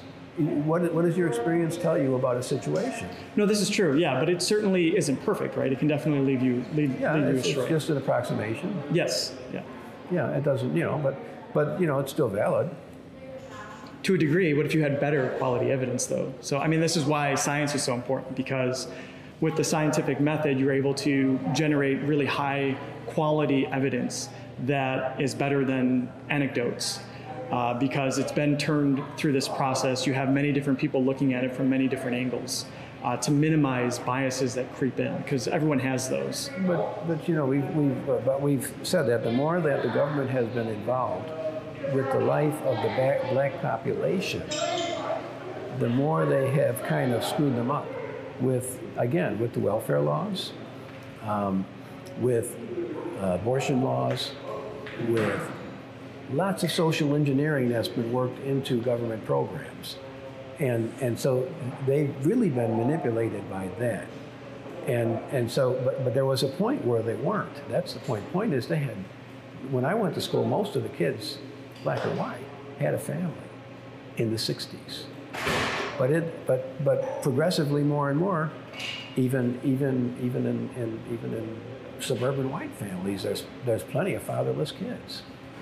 And, and you know, and, and, and that's just, that's just uh, part of it. When you, because see, see the, the socialists know that the nuclear family is one of their biggest problems because the nuclear family has something that has a, has a structure to it that and and so it, they have to pick out they have to convert the whole family otherwise otherwise the family will try to will try to maintain its own independence and so so the more that they can get access to the individuals of the family and, and separate it then the, the greater influence they can have that, that's all that's all um, that, that was all stuff in Saul That was all, that was Rules for Radicals. It was in um, um, it's in the Communist Manifesto. That Okay. nuclear family. So is- your your thinking then is that socialists had the socialist arm of government had deliberately broken apart black families yeah, and they're working on working on white families now too. Frankly, by doing what with regular families. well, look at the, you know, just uh, just the lifestyles that are going on in the country right now, just the expectations. I mean, it, it the, the, the the numbers bear it out by the number of kids that are born, say, out of wedlock. Now, I'm not I'm not I'm not saying this from a religious perspective or anything else. I'm just saying that you know if you breed it, you feed it. right? If you're going to make children, you feed it until it's an adult and can make its own decisions. And, and a lot of people don't feel that way now. And those kids become part of the state. So you think that that's a recent problem then? No, with- it's- it's- I mean, I, I, I, think you probably have had that problem for ages, where you have No, parents no, not you, being no, you, no, you really didn't. Not to this level. Not to this level. I, I mean, I can tell you what happened in, um, in, in, in, say, in high school back in the day when a girl got pregnant. She disappeared for a while. Basically, basically, what happened is they disappeared. They went to either a convent or uh, some kind of a halfway house somewhere. They had the baby. The baby was adopted, and and that was it. But now that they're having them, and if they're they, they, they'll get a bigger check if they keep them. Yeah, yeah. So the incentives to keep having children. Yeah, no, that that that definitely is unfortunate. However, going back to your comment about you know people are just having a lot of kids these days and not raising They're- them, I, in general, the the number of children being born towards the average American or average American couple is actually declining. It's at its lowest it rate that it's been in the past like Did 50 you know? years. Did you know that was a concerted effort? In, in, in, in the 80s, I became aware of something. You can look it up today. It still exists. Global Well, it's it's a it's a, a consequence of people becoming more industrialized, and it's something that you see across all first world nations. Where, well, as you look at a country or an area of the world when it is uh, lower levels. So let's talk about like you know first world, second world, third world. So let's say third world and developing, the children have a higher chance of dying. So you have women or couples having large amounts of children. And then as you become industrialized, women become educated, they get access to birth control. Uh, they know that their children have a higher chance of actually surviving childhood. They realize that they don't need to have as many kids. So you see a lot of people having less kids. And it's just, I mean, we've seen this across the board. It's not just in the United States, but you know, other industrialized first world nations like Japan, uh, Norway, Finland, Sweden, they all had declining like birth weight birth rates between uh, of couples around like two or below two. But it's been a, like I said, it's been a, it was, it was a concerted effort, and and it was, it was, it was. I had a name. The name was Global 2000, and this was this was a, a plan, and it came from Europe. That was that was that get everybody down to zero population growth by the year 2000. That was a, that was an objective. Whose objective? The people that were the founders and operators of Global 2000. Global 2000. So I'll look it up. I'll find it for you. I can still find Well, are they are they like it. a part of the government then, or It- It's it's like the socialists that are in Okay. the sub subculture that exists. I mean, I can I can find references to it. do you not agree with the declining birth rate? Oh, no, I mean, it seems like from a sustainability standpoint. I mean, I don't. I don't know how you could really disagree with it, but of course, I'm willing to Well, I entertain mean, you anything. gotta, you, like I said, you gotta you got to um, not not create more than you can take care of. No, I mean, I, I don't know anyone that would disagree with that, Jim. I don't. No, but but Yeah. people do it. Of course they do, yeah. Of course they do. And- uh, and that is still a problem. Uh, you know, we're talking about Illinois in particular, Chicago. You know, we have this issue within the uh, lower lower rungs of our or lower classes of our society, where you have people who are living off of government assistance, and then there's incentive to have more children. And I'd have to look more into that, but I mean, if that is basically the end all and like the, that's the only information available, then I would definitely say that something needs to be done about that.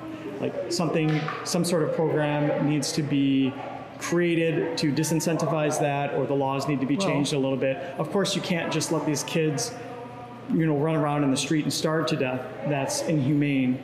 But if the system is currently set up to a degree to incentivize just having as many as ch- many children as possible, uh, Well, you some- sometimes when you create too much goodness, you just got to pull some back. Like for instance, during this pandemic thing, they're all running around screaming about the children that are starving because they don't go to school to get a meal. Well, their mom's getting food stamps. That's their that's they're supposed to feed them, and they don't. So you create another program, and now we're obligated to two programs to feed the kids. The, the family's still getting the food stamps, and then yet we got to have another another set up in the school system to feed the kids when they come to school. I mean, I brought my cheese sandwich to school. My mother made it for me. She, Yeah. You know, I mean, they could do the same. But the more that they assume responsibility as parent to be the parent of these kids, the more they become the government's kids. Yeah, there definitely has to be more individual responsibility, and how exactly you go about doing that, and simultaneously ensuring that you know we don't have children starving in the streets uh, So- is so- is an answer that I don't really have. Well, I mean, at the it's moment. one of those things. I mean, sometimes um, this is a tough decision. Yeah, no, no, it's a very hard sometimes decision, are- yeah. Sometimes you have to say there are acceptable losses. Now you'll say, allowing children to die. You know, I'm not the one that allowed it. I mean, I didn't. I didn't create it. You know. well, no system is perfect, and I, I, you know, at the end of the day, are, are we doing the best that we can? And if there there are, there are people who are always going to die in whatever system that we create, it's just a part of part of life. But minimizing those losses is a priority. Uh, just like minimizing abuses within the systems that we create, it should be a priority. Uh, you know, going back going back to the pandemic real quick here. Uh, do you agree with the handling of it? Uh, do you acknowledge that it's something Yes, that I think. exists? I think. Um, I think. I think. I think Trump. See, here's the thing. So in my in my career, I've known many C, CEOs, right? And and the truth is, Trump wasn't my first choice. I really wanted a strict constitutionalist because I would. I, I want every. I, I want the country to be run by the rules that exist, or change the rules through the through the process that's made. Don't just arbitrarily do what you're doing. And so, so I really would have preferred a strict constitutionalist. Trump wasn't my first choice, but given given the uh, you know a potential felon as the as the president, uh, president-elect, um, I, I had to go with him. And and and um, I'm, I'm actually I'm very I'm very I'm I'm very happy with him.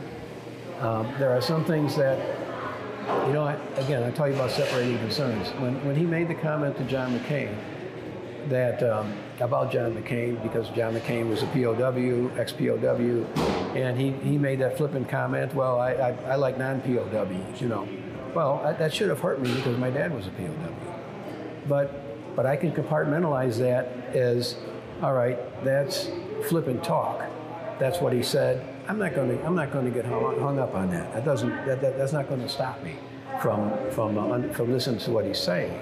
Yeah, but that wasn't. That's not really like singular for Trump, though. I mean, Trump makes flippant comments all the time. Yeah, I know. I mean, so looking at them in their entirety, should there, you know, shouldn't there be some sort of this man is.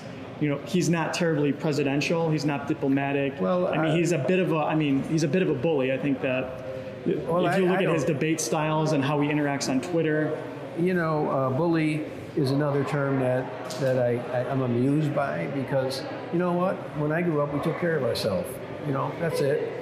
We took care of it. And if there was a bully, well, then, then, then, then two of you went and got that bully. That's what you did. So we took care of our bullies. So, but what we have now is we have like administrative bullies. Like, I'm going to sue you. You know, that's the worst thing I want is to be part of that system. I'll take I'll take hand to hand any day than to be part of that system.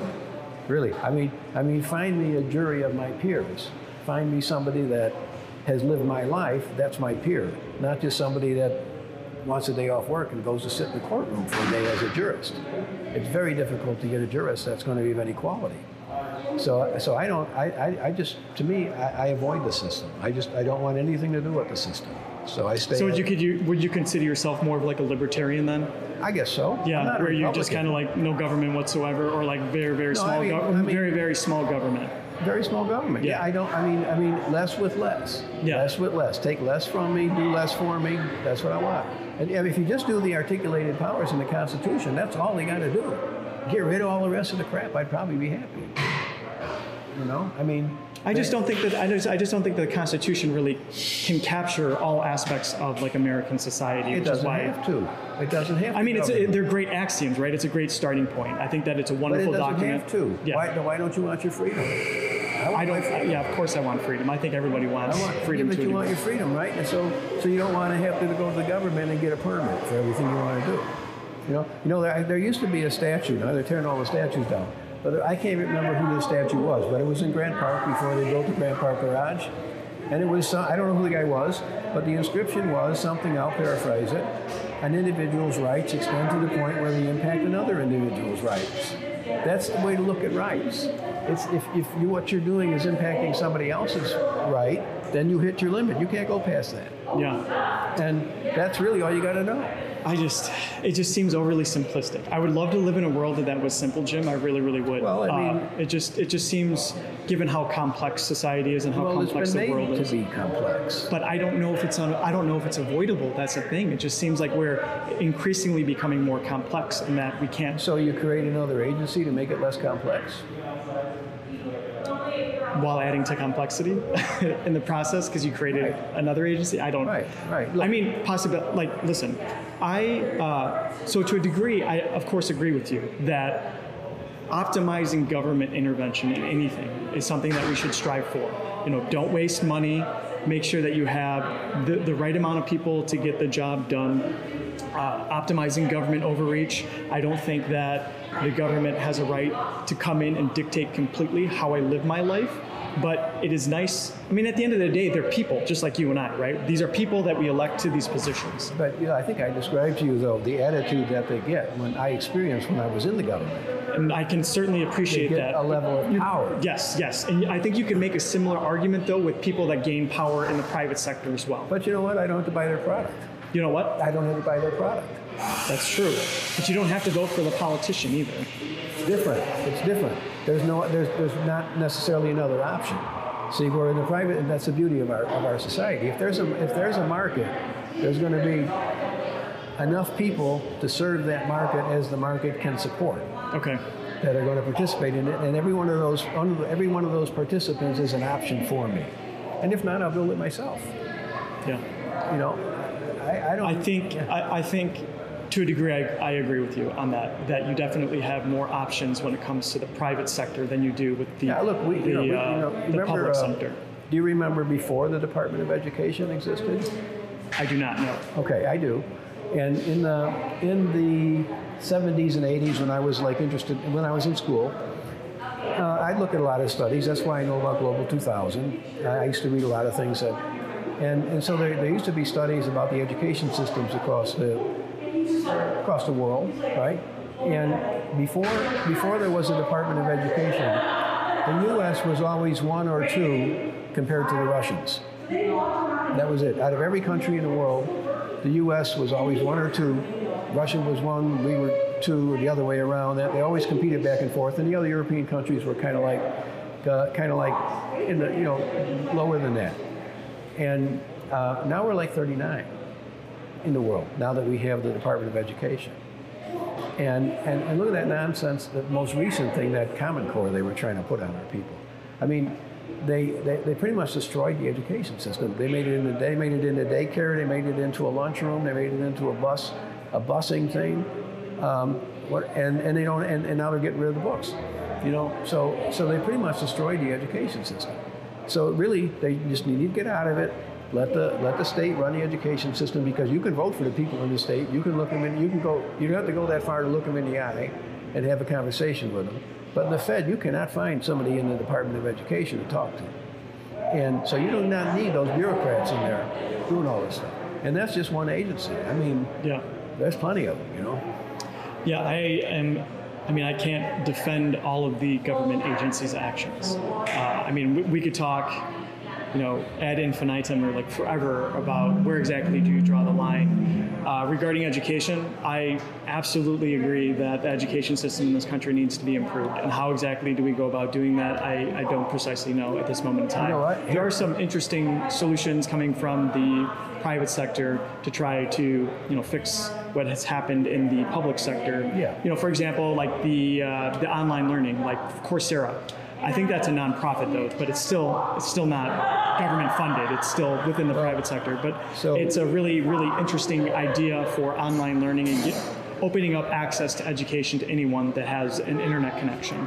So, so what, you know, for me, um, I took the long way around to get my education, right? Because before I went in the military, I just, I, I, I wasn't, I wasn't ready for it. I just, I just didn't want it. I was a little bit too, too, too free spirited.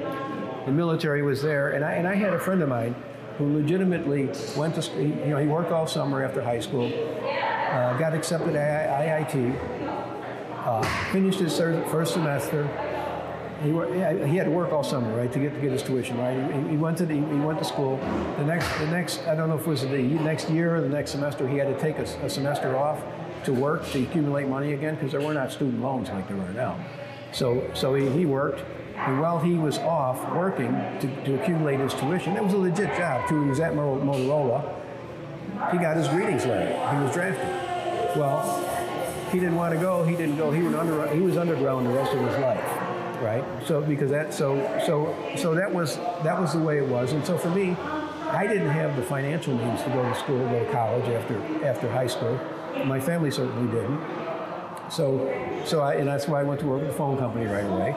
And they would have had, they had some tuition aid, but it wouldn't have been enough to, to, uh, to, uh, to, to, to really for me to go to school and work at the same time and try to get an education. So that's why I just conceded. I, said, I went to the military. Plus, I didn't mind defending my country. So, so, so that's what I did.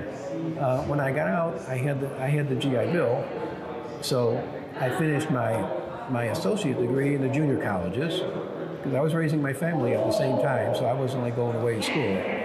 You know, so I finished my, my associate degree, and it took a few years because of the schedule I had to work. Yeah, right? of course. And then and then I, I was off for uh, for a few years. I didn't I didn't go to school at all, and then I went back to school. But what I noticed, so during the Vietnam War, it was the biggest. Vietnam War was the biggest um, biggest biggest boon I'd say to the education system because so many people went draft dodgers.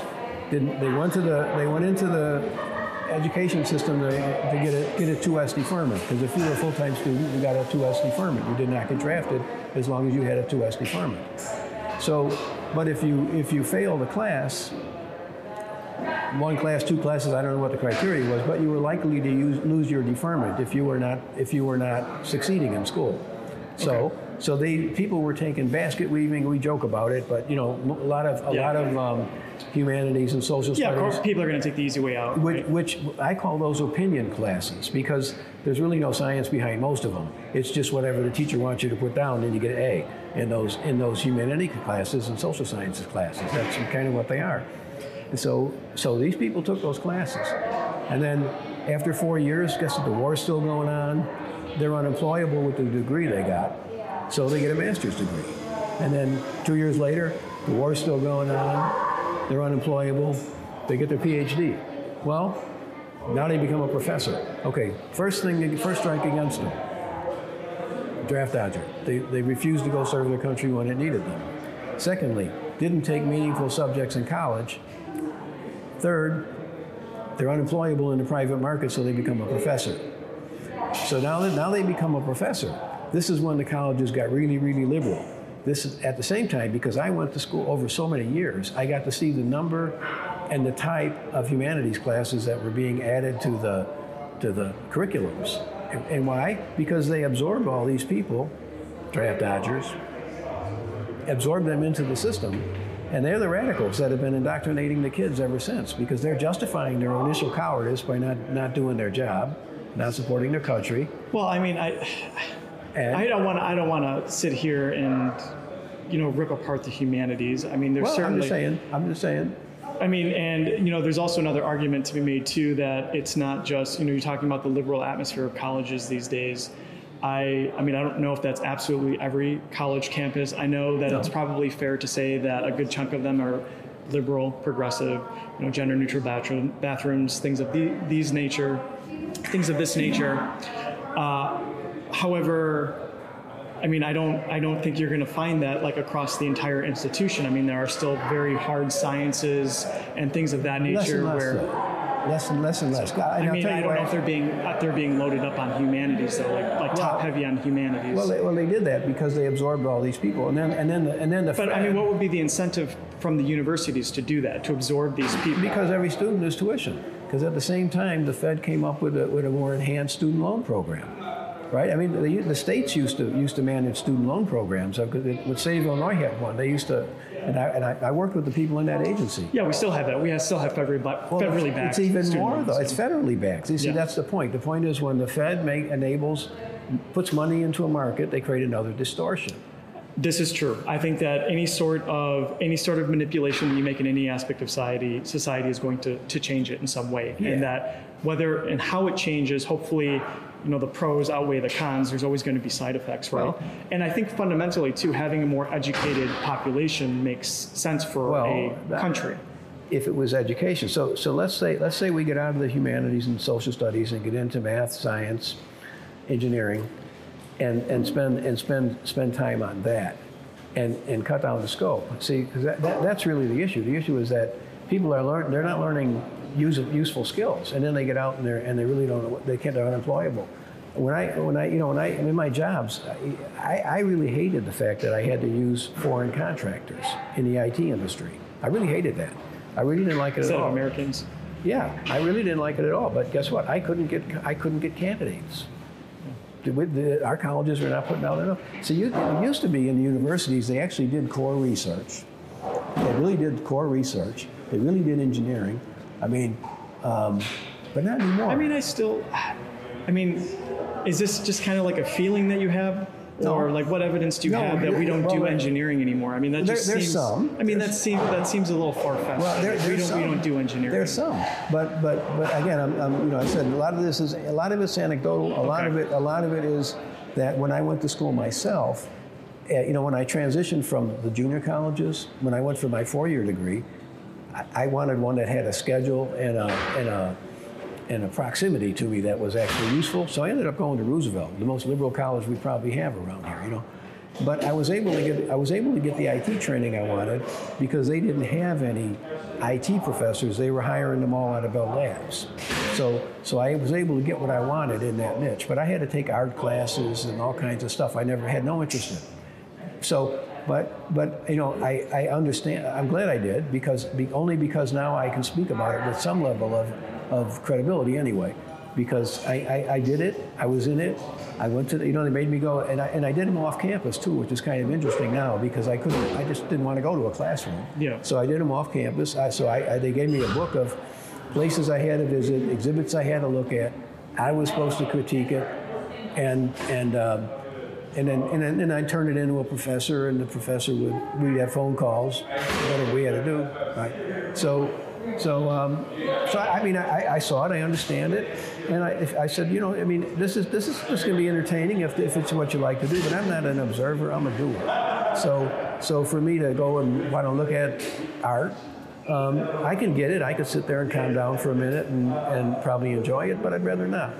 You know, It's not. It's certainly not for everyone. so, yeah. so you know, it, it's um, um, but I didn't, I didn't like taking the classes. See, they made me take the classes. I'm yeah, strictly they- an engineer. you You're know? talking about um, like your general requirements that you have to take when. Yes. Yeah. You, why do they, you know? I'm not a huge fan of that either. I'm not entirely sure. I mean, I do like, for example, writing like English. I think that that's fair. I think that the average person Yeah, should yeah, I know think how so. to. Yeah, I think You that that's fair. But some of the general requirements I think are worth getting rid of. Uh, maybe there's some that are worth adding. Like for example, critical thinking. I think should actually be a part of a general requirement I, for. I, I wouldn't trust them to actually be able to. You wouldn't trust them to be able to do it? No. That's fair. uh, anyway, Jim, I, you know, we've talked about a number of wonderful topics, and I, I just want to thank you again for coming on. Uh, for those of you that are joining us, uh, thank you so much. I really, really hope that you have learn from this interaction between Jim and I. Obviously, there's a number of things that we don't agree on, but none of us were yelling at each other. We just sat and a, had a civilized conversation, and hopefully, each of us had learned something from one another. We'll go home and maybe do some reading of our own. Uh, make sure to you know share share on social media. Go ahead and hit that like button. Leave us a review, and definitely stay tuned until the next episode. Take care.